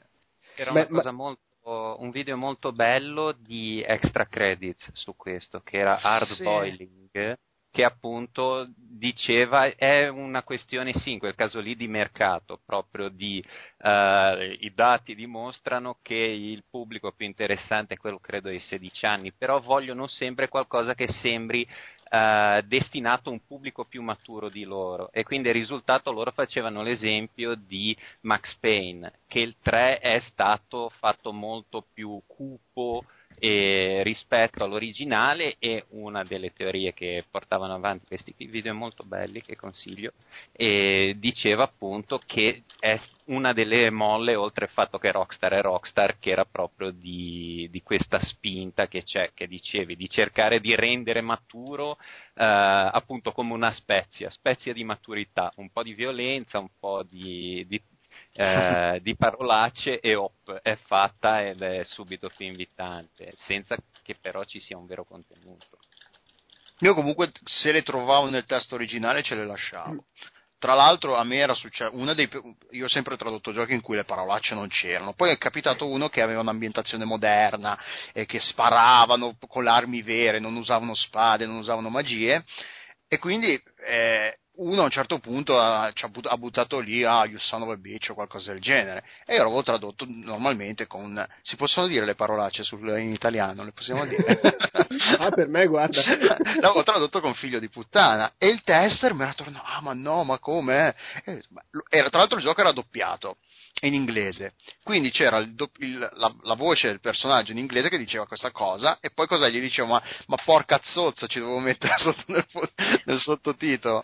Quindi ho lasciato, tra l'altro poi gli avevo spiegato, guarda comunque il rating in inglese è, forse se non mi ricordo male, era un, un PG, era PG18. Quindi ho detto non è che se ce lo togliamo non ce lo togliamo ci abbassano il rating in italiano, quindi ce lo lasciamo e via andare. Però il, il tester, o era una testa, mi ricordo, forse era una testa, ah sì, no, ma guarda, dovremmo cambiarlo. No, no, invece ce l'avevano lasciato. Comunque io se, no, se le trovo, le lascio, magari le contestualizzo un attimo, vedo un po' se ci stavano, poi se il gioco è doppiato, se, se, se ha una parolaccia magari in un, in un messaggio sì. di aiuto che ti dice questa magia eh, spacca, tut, spacca i culi a tutti, eh, magari no, però... No, se quello che dicevi giustamente, anche il fatto se è doppiato non si scappa perché non puoi avere what the fucky fucking fuck e sotto c'è scritto acidembolina, cioè, non ci crede nessuno. Una cosa che, parlando di volgarità del linguaggio, è che alla fine probabilmente è anche un po' una questione del target a, vuoi, a cui ti vuoi rivolgere nel singolo paese, penso anche, perché adesso non pretendo che la mia impressione faccia statistica, però un'impressione che ho avuto guardando film, magari guardavo la versione originale, però mi capitava di avere i sottotitoli italiani e robe del genere, che per dire spesso le commedie nell'adattamento verso l'italiano aggiungono volgarità. Non so se sia perché in Italia vanno bene le commedie dei Vanzina e quindi per far ridere devi metterci le parolacce. So. Eh sì, sì, si sa che la, storia, la commedia sofisticata non è un, una cosa proprio nelle corde del cinema italiano adesso proprio. quindi, Indubbiamente. Sì, è, Vabbè, in quel caso lì sì, sono adattamenti che fanno loro. E quindi alla fine ci, ci sta anche che uno aumenti o diminuisca, magari, le, le, non so, eh, forse l'uso del, sempre del FAC è più frequente in inglese di quanto lo sia il, l'equivalente italiano, ammesso che si possa considerare. Ma per tanti, in, in, alcune situazioni, in, alcune situazioni, diventa un, un, normalissimo intercalare, come va bene, sì. per il genovesi, Belin, Figa, sì. milanese. Eh, per i toscani altre cose che non diciamo. Eh. no, eh, sì, no, io mi ricordo, de, de, ricordi da vecchio, ma San Andreas, shit, alla fine veniva trado- tradotto con quello perché alla fine shit, qualunque cosa, Luca di shit, take di shit, I see that shit, era un termine normale, era completamente slavato quel valore lì di volgarità.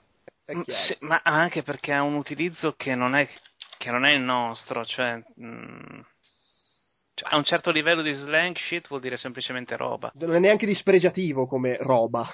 No, no, sì, sì non no. è una cosa no, no, che diresti ai genitori, però... No, quando si dice getting shit done, va benissimo, non è neanche dispregiativo, no, fai, fai cose, stai facendo, stai concludendo delle cose. No, il, negli adattamenti ci sono, ci sono due cose alla fine che passano. Il primo è nell'uso della lingua, quest'uso continuo delle, delle parolacce in italiano non rende, sia per quel discorso dell'italiano un po' fittizio usato in, uh, in, traduzione, ma comunque noi non parliamo così e quindi è normale che ci sia un adattamento. Poi nel caso dei, dei videogiochi c'è un po' la paura che non vada bene, però comunque mh, mm, i margini di manovra per il rating ci sono e come. Cioè, il, eh, stavo guardando, il, più o meno rating 16 puoi dire qualunque cosa. Il rating 18, poi, cioè Peggy 16 puoi dire praticamente ogni cosa tranne gli epiteti sessuali, fuck, eccetera, eccetera. Da 18 in poi puoi dire quello che vuoi. Perché poi l'opinionista non parlava della volgarità, diceva che si vedono, si vede fregna in giro. E il problema è che la fregna è rating 3 e lui è un puritano. ufficialmente il Peggy dice che lui è un puritano. Ah, cioè perché, per- per- ma io mi chiedo, domanda, Ecco. eh, fa- c'è differenza fra la fregna e il batacchio? o anche il batacchio e rating 3? Eh? Eh? Rating 3 è Depiction of Nudity in Non-Sexual Context, quindi una, la, la famosa statua greca che Nintendo è impazzita per un periodo le censuravano. È nuda, chi se ne frega, non è sessuale, è Peggy Ok. 3. Una mamma che allatta, Peggy 3. Rapporto Eh, ma sessuale, Facebook, Facebook non è mica tanto d'accordo su sta cosa della mamma gallatta, eh? Eh, vabbè, ma lì c'è da, da, da, da aprire un vespaio, lasciamo No, perdere. lasciamo perdere, infatti. No, perché in America è considerato ancora argomento tabù, sono molto puritani, per lo stesso discorso per cui, che ti devo dire, non hanno il bidet, cioè vabbè, si fanno queste fisse mentali un po' assurde e l'allattamento è considerato una cosa scandalosa, vabbè. Eh, no, alla fine il discorso, cioè il, il discorso generale che faceva l'opinionista ruotava attorno a due punti. Il primo è ci sono delle eccezioni bizzarre per cui no, eh, Naughty Bear è Peggy 12 ma c'è una violenza insensata. E poi eh, l'altro problema che sollevava è eh, ci sono giochi come L.A. Noir eh, o eh, gli Street Fighter in cui hai coming delle pose eh, piuttosto conturbanti, però non c'è specificato niente riguardo a questo livello mh, sessuale, un bollino che ti dica guarda che magari, magari poi se lo porta. In LA Noir non, non è indicato nel, nel page che ci sono... Cioè, insomma, che, Che, ci sono che c'è la tetta del cadavere, per capirci. Ma Ok. no, perché non fanno. noi- cioè, per scattare a un livello. Eleanor è Peggy 18, se non sbaglio. E quindi, comunque, per scattare un descrittore sesso ci vorrebbe per un Peggy 18 ci vorrebbe sesso con organi genitali in vista. E ragazzi, no, cioè, lì, eh, eh, fin lì non ci arrivano. Meno Quindi male, no, non eh. oso immaginare cosa fa- fa- combinerebbero i No, sviluppatori. ma anche perché di solito sono morti dentro le noir, quindi apre tutto un capitolo che è meglio lasciare da parte. Dai, e quindi, vabbè, per rispondere rapidamente all'opinionista, era il problema di fondo è il Peggy è paneuropeo e quindi deve abbracciare dal- dalla Svezia al Portogallo e quindi ha delle maglie molto rigide e molto larghe, cioè se eh, gli altri sistemi valutano nel contesto, cioè si guardano, eh, se andate a vedere BBFC, sono andati a vedersi Bully, gli hanno dato, Balli, gli hanno dato rating 15 Bully, Bully. per Bully? Sì, sì. In Inghilterra è Bully, in America Elisa, Bully. salva. Ah. Bully. Vedi, vedi, l'ha detto Balli. Comunque, detto No, non è questo- Balli, non, non ha la Vabbè, ci ho provato, è Bully. Comunque, detto questo, su Bully dicono, guarda, è ambientato in una scuola, la gente prende esempio, diamogli rating que- 15. C'è quindi una commissione che se lo guarda e valuta nel contesto, una commissione di gente inglese che si rivolge a un pubblico inglese. Il Peggy no, il Peggy c'è un, eh, un questionario e tu ancora prima di mandargli il gioco puoi sapere quale sarà il tuo rating, perché ha delle categorie molto rigide. Quindi Naughty Bear prende un Peggy 12 perché è violenza realistica contro personaggi che non sono umani. E quindi, perché loro hanno fatto una categoria astratta, poi il fatto che sia sadico e assistito, e il Peggy non ci può fare nulla. Eh, c'è il paradosso, lo stesso identico gioco che è ehm, Iron Man 2 ha un rating diverso tra Wii e le console HD perché sulla- su Wii dopo che uccidi i nemici scompaiono perché la memoria del, del Wii non riesce a tenerli e quindi automaticamente diventa violenza non realistica e quindi c'hai un salto su Wii è rating 12 Esplodono sulle- in un tripudio di stelline? Eh sì, invece l'altro è rating 16 perché rimangono lì per terra e il bambino resta traumatizzato. Quindi c'è... Però io con tutti i suoi limiti e poi vabbè, come dicevamo, il problema del sesso è che il PEGI è fatto per appunto questo ambito europeo molto ampio e l'opinionista è un puritano, perché già per reti quello che dice lui è un PEGI 3. Quindi basta, Basta che si veda, eh, allora, se si vedono organi sessuali è, è 18, se eh, rapporto sessuale ma non si vede, 16, se no nudo, se non è sessuale, non c'è erotismo, peghi 3. Quindi, Beh, però la, la, il nudo di Elaine Noir te, tende a, a, a, dare per scontato che ci sia stato dello stupro, per cui probabilmente si merita qualcosa in più. Il, lo stupro c'è il bollino. Sì, c'è sì, il bollino. Ma... Adesso. No, ma che poi direi, ma perché hanno tutta questa fisica? Ma, ma tra l'altro Elaine Noir è PG 18 perché vabbè c'è la violenza e quindi... Ma sì, ma che poi loro vanno il, la, il, sistema molto semplicemente è va bene, Peggy 3 ci vuole Tom e Jerry, Peggy 7 violenza ma non devono essere esseri non vogliamo esseri umani, 16 è uh, violenza però uh, realistica, però normale, non insistita, quindi gli spari, Peggy 18 liberi tutti, quindi gli spari, gli pisci sopra, gli salti e gli giri il coltello nella piaga con un ghigno di soddisfazione, quello è Peggy 18. Perché Vabbè, abbiamo... C'è, c'è 16 che è sesso ma senza dettagli. Perché poi premessa fondamentale dici perché sembra un collezionista di francobolli perché sta scimmia col Peggy? Perché abbiamo tradotto il questionario Ah. Ce l'hanno chiesto una volta di farlo, quindi c'è stata la soddisfazione che come garanti della purezza mentale dei bambini ci sono persone che appunto hanno lavorato per Rockstar. Quindi, quindi no, era per questo ci tenevo a rispondere all'opinionista come uomo di, di cultura e quindi dai, tra uomini di cultura ci, volevo ci appunto fare questo. Aspetta, ho capito, cioè, Stai dicendo che sarebbe un uomo di cultura l'opinionista? No? C'è un errore di fondo qua. Non è che lo confondi con l'opinionista di un altro sito, no. Aspetto la controrisposta. no, prego, no. Non, so, non, so, se ascolti il podcast, però gli segnalerò di ascoltare questa, almeno questa parte. Va bene, eh, c'è Coso, Alessandro che... Coso? Alessandro che voleva... suggeriva di parlare di una cosa?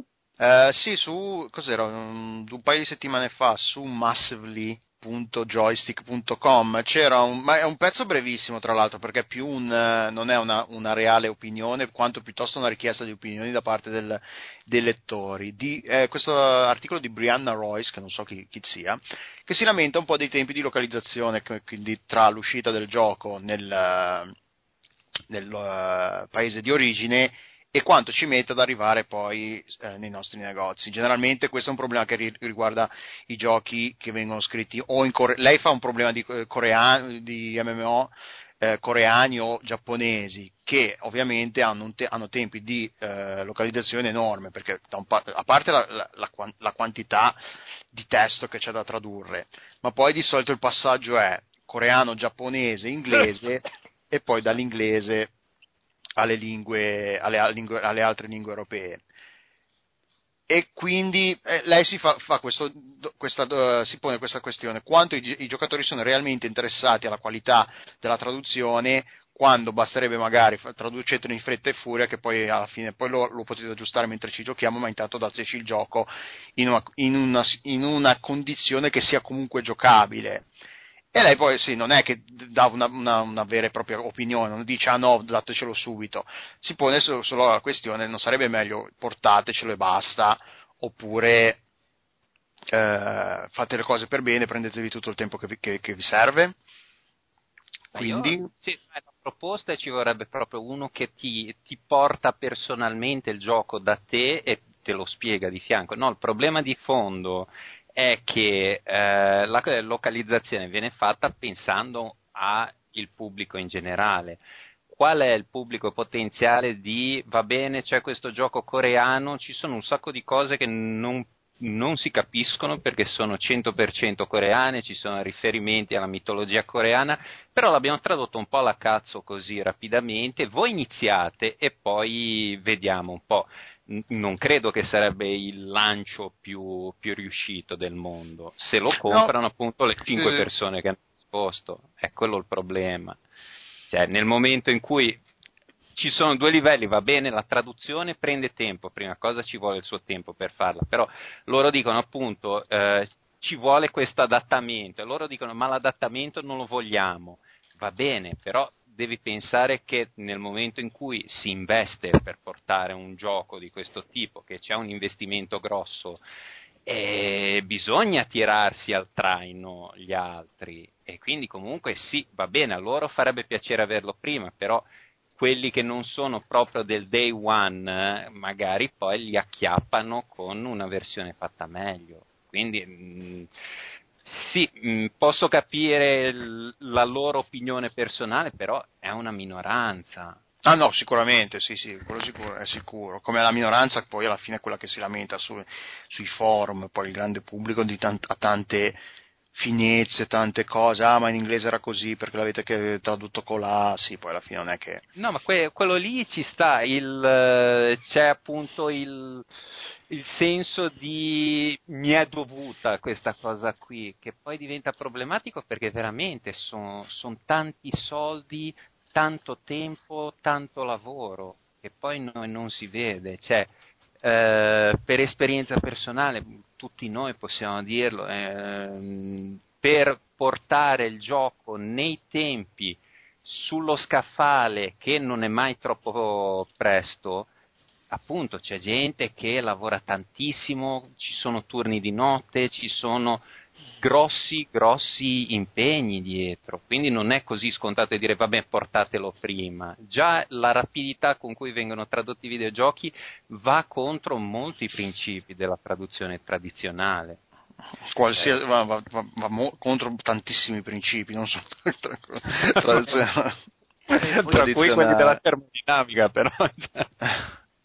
Poi c'è anche da dire che fare un lavoro più veloce bisogna vedere quanto riesce a essere veloce senza essere incomprensibile. Perché non, non è che ci sia una specie di leva del cambio per cui uno traduce in prima, in seconda, in terza. Nel momento in cui ti metti a, a tradurre, se traduci bene ci metti un pochino di più, ma comunque un bel po' di tempo ce lo devi impegnare, a meno che non dai tutto in pasto a Google Translate, ma sì, così, così, il gioco è ingiocabile e quindi è inutile farlo uscire. Poi io ho sempre notato che dipende anche da cosa sto traducendo, se sono voci di menu che quindi ti interrompi ogni parola, ogni due parole, magari non hai lo spazio, quindi ti devi anche arrovellare per scoprire, trovare la, la, la parola giusta, vai a trovare tutti i dizionari di sinonimi e contrari che puoi trovare. E, ehm, in generale, tutto il game in generale tutta la parte che non è perché poi pensi alla, alla traduzione e dici va bene le cazzini, i dialoghi però il resto viene da sé è il resto la parte più no i dialoghi sono la parte più veloce perché è scorrevole quando incominci prendi un po' il ritmo vai alla fine quelle no, che appunto. hanno sempre interrotto sono tipo i, i, le cose che, che, ti interrompi, che non riesci a prendere il ritmo. Quindi sì, appunto, menu, robe così, liste di oggetti le famose liste di oggetti e di magie, stai creando poi un vero sistema di termini, devi creare, se, devi creare la famosa storia del martello, il martello di fuoco, il martello dell'incendio e il martello dell'apocalisse, che poi devi creare un sistema così moltiplicato per 150 tipi di arma, dal pugnale al, alla balista, e deve essere un sistema coerente e comprensibile, quindi comunque c'è un un lavoro di quel tipo lì, che appunto, come dici, non è la velocità della traduzione normale, che stai creando un sistema di terminologia in cui la gente dovrà muoversi. Quindi comunque sì, ci vuole il suo tempo. Il prossimo argomento è in realtà una roba che poteva avere senso eh, usare in apertura. Eh, che... Comunque, vabbè, potrebbe anche essere quello con cui chiudiamo. Cioè, hai avuto Alen, ovviamente perché è sempre Alen, eh? propone lui gli argomenti, poi lui parla per un'oretta e ci trattiene, che ha avuto una discussione riguardo a che cosa sia localizzazione. In effetti, cioè, localizzazione è correggimi se sbaglio, un termine abbastanza ampio, non è solo tradurre i testi o è solo tradurre i testi. Che cacchio vuol dire localizzazione? Ah, sì, quindi stai dicendo la, la rissa che ho avuto con... Posso dirlo io prima in breve e poi lo dice lui in lungo cos'è la localizzazione. Okay. cioè, la versione che... La versione breve è quando in inglese ti trovi eh, il primo piano e il secondo piano e tu in italiano devi tradurre invece il piano terra e il primo piano. Ah, Alain? sì, no, la, la, la, rissa mia con uh, Stefano Gallarini, che, che, saluto, che immagino ti segua con affetto, uh, semplicemente no, nel mio caso è che lui diceva che un gioco è localizzato solo se è doppiato. Quindi lui diceva L Noir non è localizzato. E venendo, riallacciandomi al discorso di prima, c'è un grosso lavoro. Io con Rockstar non ci lavoro più, quindi in questo caso qui non ho avuto nulla di personale da dire, però il fatto di dire che L Noir, che poi è condivisibile, lui dice guarda, L Noir io devo vedere le facce se devo leggere i sottotitoli no, non riesco a seguirlo, cosa condivisibile, però se dici che non è localizzato significa che uh, dici che quel prodotto non è stato in nessun modo adattato per il pubblico italiano essendo lui giornalista di lungo corso, era una cosa importante a precisare perché eh, l'esperienza mia in Rockstar è, mh, mm, che avevo fatto accenno prima, è, si facevano i turni di notte su Grand Theft Auto San Andreas, per quattro mesi c'erano appunto uno che lavorava di giorno e uno che si faceva le 12 ore di notte, quindi un pochino dispiace vedersi dire che quel lavoro non è stato fatto, che poi rispondendo a uno, uno dei commenti mi ha detto vabbè ma uguale, ho detto guarda abbi pazienza, è come andare dal pizzaiolo e dirgli che la, la marinara non è una pizza perché non c'è, il, non c'è la mozzarella non è che il pizzaiolo sia molto contento, poi sei libero, però comunque un pochino gli dispiace se ha fatto appunto, eh, si è alzato eh, la mattina per preparare l'impasto. Tutto qua. Cioè... Quindi, quindi lo- localizzazione è il, il, lavoro di adattamento, che poi sia doppiaggio, traduzione o anche magari cambiare, de- come nell'esempio di prima, meccaniche di un gioco per adattarle al gusto occidentale piuttosto che orientale. Nei videogiochi non si parla solo di traduzione perché sarebbe riduttivo, si parla di localizzazione perché è un processo molto grande che ingloba tanti tanti passaggi che vanno da già solo dal preparare la scatola pensare a un'immagine che possa andare per quel mercato lì fino appunto quello che va a decidere la sfumatura dell'accento di quel determinato personaggio lì. Spesso nel passare da Oriente a Occidente e viceversa si interviene anche sul livello di difficoltà per dire. Sì, è uno dei tanti, dei tanti, tipi di localizzazione che vengono fatti. Oh, ai tempi poi c'erano i, i, giochi appunto di Square che avevano parti nuove che venivano aggiunte e poi usciva la famosa International Version. Ricordo, non so se erano quelli di Gran Turismo, comunque uno sviluppatore giapponese che diceva che agli occidentali nei giochi di guida piacciono le macchine che saltano. Va bene, eh, non so, ci tieni a parlare anche della roba di Chris Crawford? che ammetto, ammetto, di non aver letto, quindi non so che cosa sia. Eh, ma no, ma è, è, molto bello, però è, è complicato. È, è il, il, nodo di fondo. Qualche giorno, qualche podcast. Vabbè, vai, vai, vai. Eh, no, no, molto breve, molto breve. Dai, beh, può essere un modo carino per chiudere. Certo. Vecchio, la vecchia pellaccia di Chris che è uscita di testa completamente. che eh, nei videogiochi alla fine la storia non è davvero interattiva, quasi mai. C'è il tu ti fai il tuo livello, te lo giochi come vuoi, come credo che Andrea tu lo dicessi riferito a Tomb Raider, vabbè quello nuovo, il nuovo Lara Croft, che c'è la storia di appunto il suo dramma di fragilità di questa donna minacciata eccetera eccetera e poi probabilmente metà del gioco spara in faccia alla gente. No, ma soprattutto ricevi le fucilate in faccia e, e, non ti succede niente, mentre nel filmato sì. le, arriva una, botta con un bastone e urla dal dolore. Cioè, o la, o il famoso Phoenix Down di Aeris che ne hai usato un milione fino a quel momento lì e quella lì è morta e nessuno pensa a resuscitarla. Magari che è resuscitata nel, nella partita prima. E c'è, c'è, questo stacco perché i filmati sarebbe, senza entrare in tutto il discorso, sarebbe troppo complicato fare un filmato, una cutscene diversa per tutte le infinite possibilità che può dare un videogioco.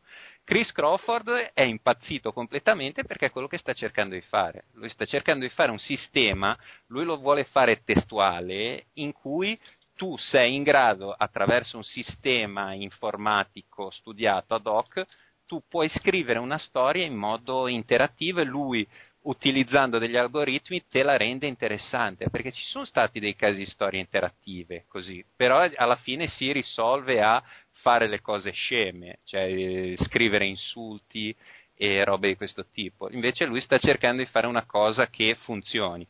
lui ha detto che ha iniziato nel 92 a fare queste cose qui e probabilmente perderà la casa, quindi il massimo rispetto. ha detto guarda avrei potuto, avrei potuto fare i soldi con i giochi di guerra che facevo fino a prima, ci avevo il nome, potevo vendermi, invece sono stato coglione nel 92, mi è preso il ghiribizzo, sono vent'anni che non faccio niente e poi adesso io voglio cercare di farlo, però veramente ci perderò la casa dietro. Quindi, Chris, ovunque tu sia, massimo Vabbè, rispetto. No, non è un problema, lo diremo a Ugo Laviano, diremo a Chris Crawford di aprire un Kickstarter, Ugo Laviano lo, lo finanzierà lui da solo. non lo so, io, io franca, francamente mi oppongo a questa cosa, perché secondo me il giorno che riesce a far uscire un programma con queste capacità, il passo dopo è Skynet. Bene. Chris Crawford è inventore di Skynet. E su questa nota gioiosa Eh, per no, il no, futuro della... però Skynet è nata così, sì- no, però stiamo tranquilli perché ti fa appunto una capatanta di storie, parla soltanto quello Skynet lì, quindi stiamo Pa- tranquilli. parla soltanto. È la, è la versione Skynet di Alain. parla. Chiamasi Assist. Is alzata e schiacciata. Va bene, dai, direi che due ore di chiacchiera vanvera sono, sono sufficienti. Eh, io vi ringrazio per, per aver partecipato e aver anche suggerito di fare questa cosa, anche perché se no non sapevo cosa inventarmi per fare un nuovo speciale del podcast. Se avete un'idea anche per il prossimo fateci sapere. Sì, sì, sì, io prendo e, e niente, vi, vi saluto. Salutate tutti i nostri ascoltatori. Ciao, Ciao, grazie per la prossima. pazienza. Ciao. Ciao a tutti. Ciao, ciao Grazie a a tutti. voi per averci avuti. Eh, che vuoi che sia? Abbiamo, abbiamo molto di peggio tutti i mesi. Si chiude qui anche questo outcast speciale localizzazione che spero sia risultato interessante, divertente o che so io. Vi ricordo l'indirizzo www.outcast.it, potete seguirci in tutte le nostre espressioni ed emanazioni e vi ricordo anche che podcast.outcast.it è la nostra email ufficiale a cui potete scriverci commenti, richieste, domande, email, mandarci foto sconce e se volete anche farci domande per i tre ospiti di questa puntata io poi gliele giro e vai a sapere se ci rispondono. Per quanto riguarda i prossimi appuntamenti con Outcast, ehm, adesso comincia il periodo delle ferie, almeno per noi, però comunque siamo riusciti a organizzarci in modo da proporre qualche podcast da ascoltare anche durante le varie essenze. La prossima settimana uscirà un nuovo episodio del podcast del Tentacolo Viola, un episodio speciale estivo e eh, se la nostra magica coppia Kenobit eh, Babic non delude, l'ultima settimana di luglio vedrà uscire un nuovo episodio di Outcast Sound Shower. Poi ad agosto, più o meno, compatibilmente con gli impegni di tutti, ricominceremo a produrre podcast audio.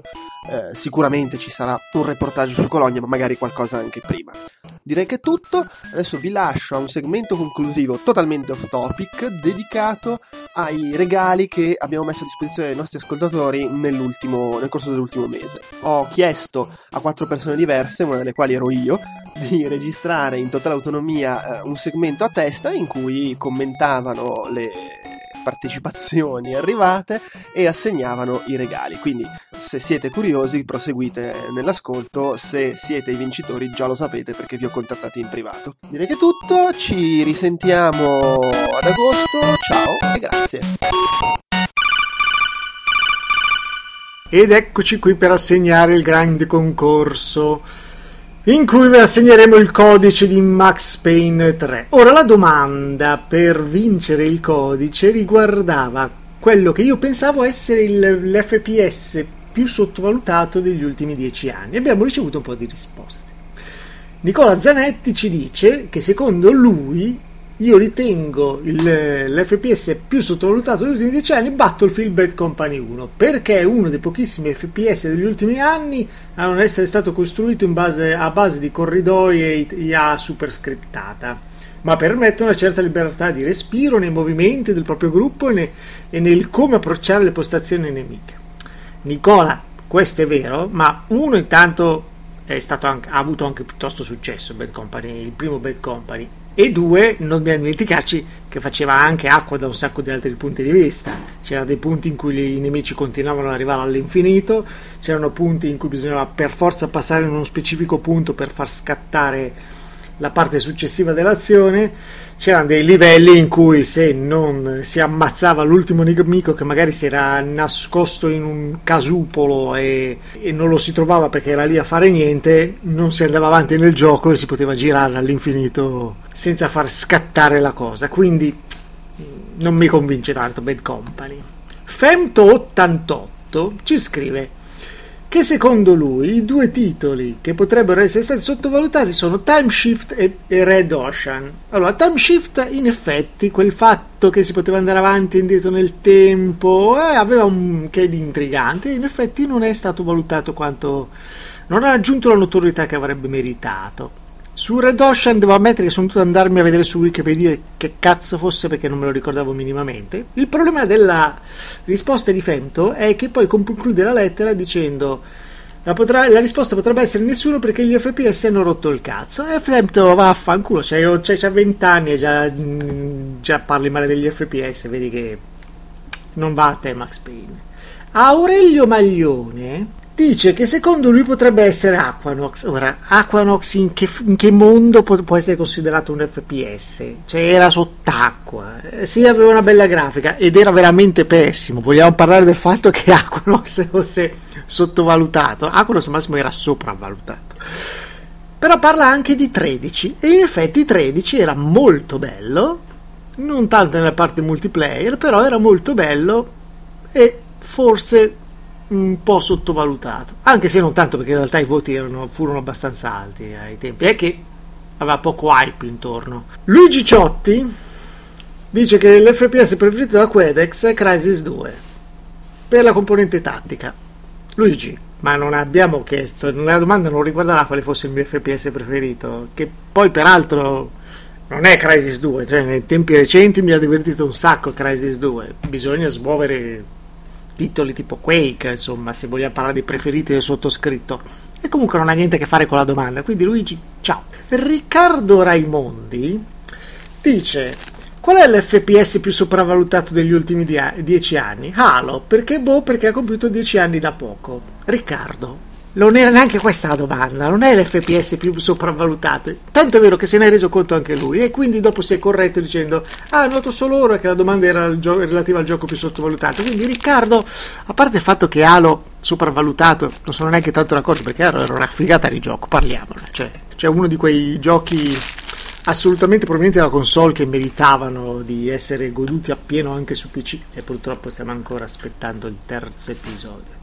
Detto questo, io direi che eh, Max Payne noi lo diamo, lo diamo a, um, Aurelio Maglione perché ha citato 13, quello, che, insomma, quello fumettoso, tanto per capirci, X3111 in eh, numerazione latina. E svegliamo che in realtà il gioco, l'FPS, eh, con forte impronta multiplayer, più sottovalutato negli ultimi dieci anni è Shadowrun. Sì, proprio quello. Avete presente la versione dell'FPS del famoso Shadowrun che tutti hanno detestato perché non aveva più caratteristiche RPG? Che cos'è sto FPS che sembra una scoppiazzatura eh, di Counter-Strike? Era una figata perché in, in Shadowrun ad ogni inizio partita si potevano acquistare armi o oggetti tecnologici o magie che rendevano i giocatori particolarmente diversi tra di loro. Quindi si poteva passare dal acquistare eh, mirini potenziati, zoom ottici,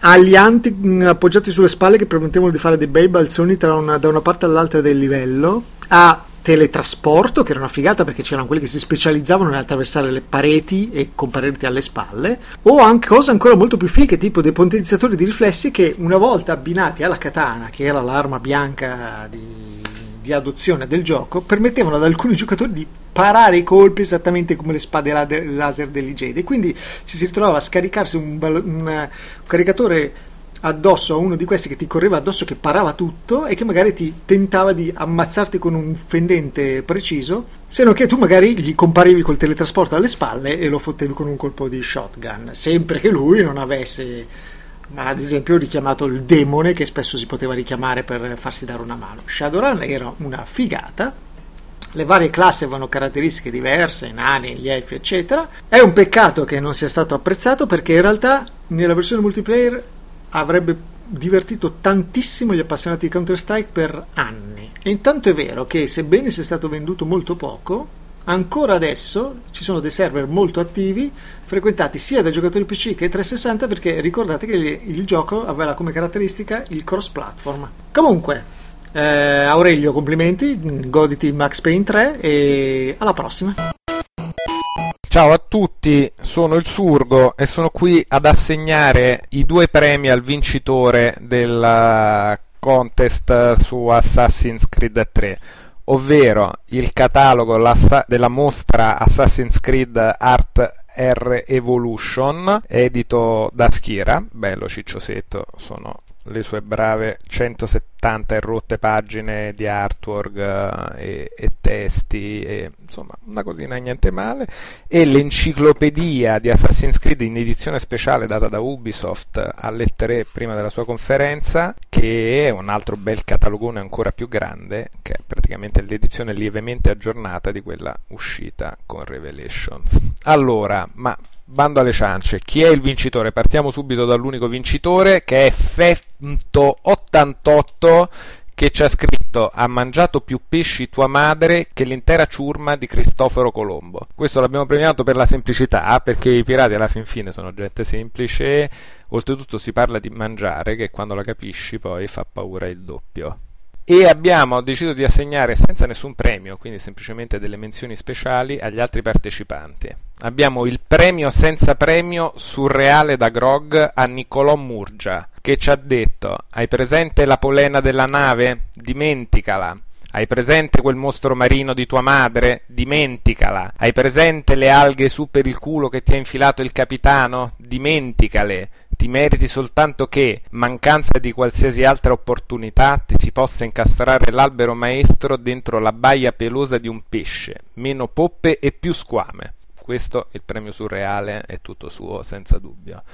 Poi abbiamo un bel premio che è il premio no nel barile all'ultimo momento no, che va a Luigi Lavanga, che era quasi arrivato a, a vincere uno dei due premi fin tanto che non mi sono ricordato e mi ha ricordato Jopep che i premi vanno entrambi a uno solo. Quindi questo sarebbe il secondo classificato e finisce nel classico barile che chi ne sa di pirati e di storie marini, marinaresche sa che non è un buon posto dove finire. E ci finisce Luigi Lavagna con Connor piomba sulla nave, fredda l'Acab Guybrush wannabe o chi per lui, e questo giace fra le sue braccia in attesa dell'ultimo conciliante e fatitico augurio.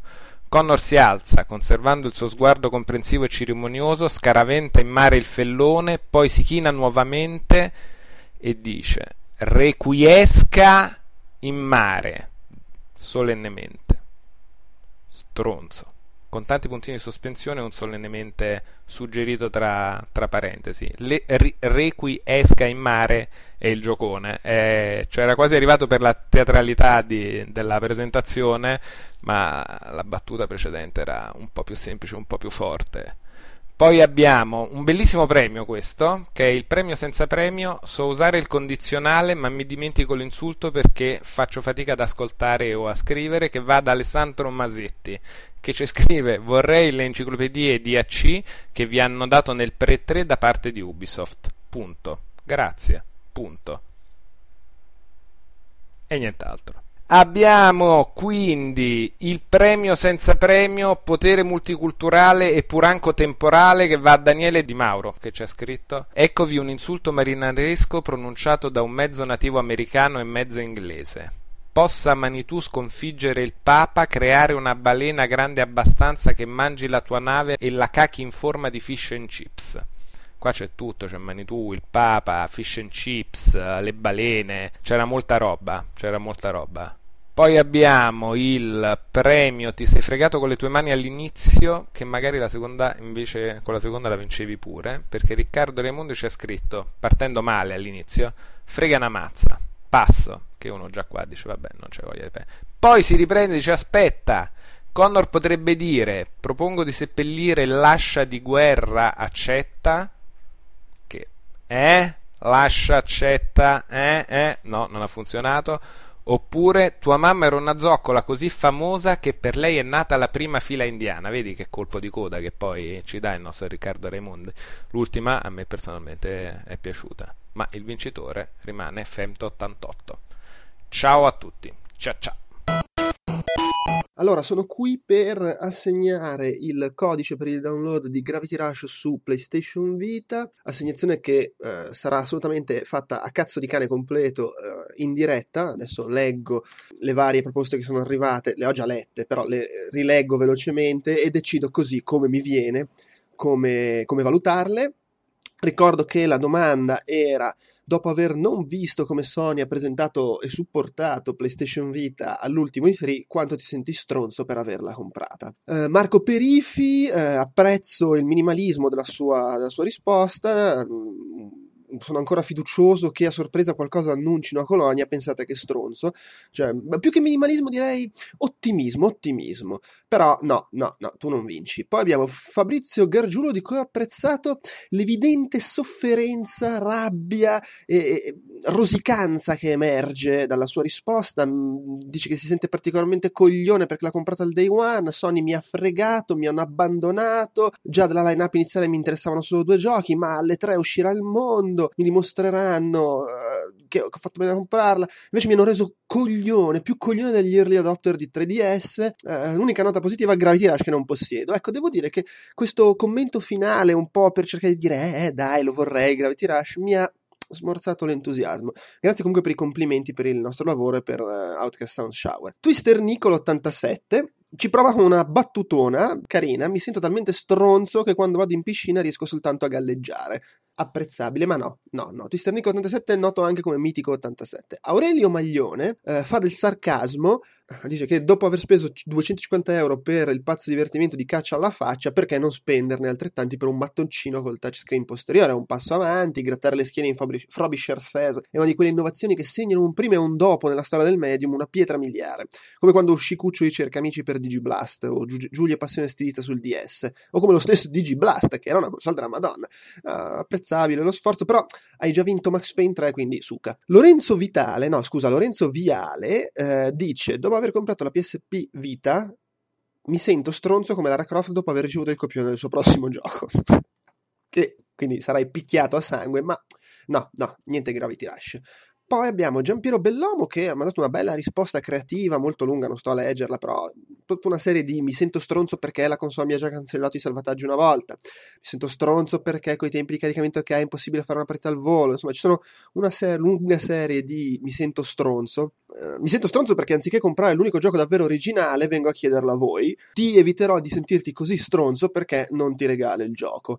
Eh, grazie anche a te per i complimenti. Giampiero ci segue più o meno tutti dai tempi di Future, ci segui su quell'altro sito brutto e si sente stronzo perché continua a seguirci su Outcast. Cacchio, però vorrei poter dare più codici per tutti. Vedremo, magari in futuro ce ne daranno qualcuno in più. Eh, Riccardo Raimondi, il nostro mitico Ricky One, eh, dice che non si sente stronzo perché l'ha comprata, dato che non l'ha comprata PlayStation Vita, ma si sente stronzo perché se la farà regalare ad agosto per il compleanno per poi giocarci pochissimo. E insomma, a questo punto vorrebbe farsi regalare anche Gravity Rush, ma insomma, stronzo sì, però se la console te la fai regalare, almeno il gioco compratelo e non rompere le balle. Arriviamo quindi direi al vincitore che è Marco Bobbo, che dice che si sente parecchio stronzo perché ha comprato la console subito dopo l'E3. In effetti sei probabilmente il più stronzo del mucchio, però appunto, sei, essendo tu così stronzo e avendo tu evidentemente comprato apposta la console perché volevi vincere il nostro concorso, apprezzo lo sforzo, apprezzo i soldi che hai investito, do a te il codice per Gravity Rush, però magari la prossima volta quei 200 e passa euro, piuttosto dalli a me,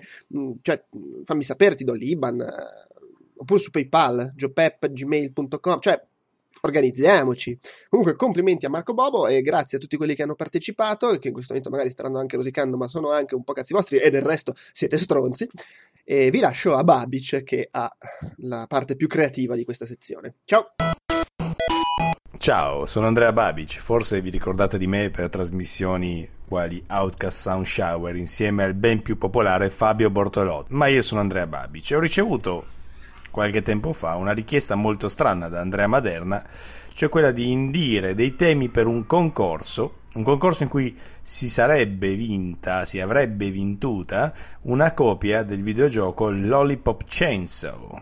Ebbene, i temi da me eh, escogitati, per i coraggiosi che avessero voluto cimentarsi nella stesura appunto di un piccolo tema eh, e poi il migliore vince Lollipop, Lollipop Chainsaw. I due temi erano qual è il posto più strano in cui avete leccato un lecca lecca, per cui la parte lollipop della questione, oppure raccontateci le vostre sensazioni durante quella visita alla segheria, dunque la parte chainsaw. Molte, molte le, le proposte, le offerte ehm, di validi letterati che ci hanno scritto, va detto in effetti che la ragione per cui molti validi letterati ci hanno scritto è che i letterati sono in genere erotomani per cui anelano al gioco Lollipop Chainsaw, fosse anche solo per rivenderlo e andare a prostitute cinesi in Paolo Sarpi. Perché questo? Perché vendono Lollipop Chainsaw che tanto hanno già, perché sono degli erotomani intellettuali.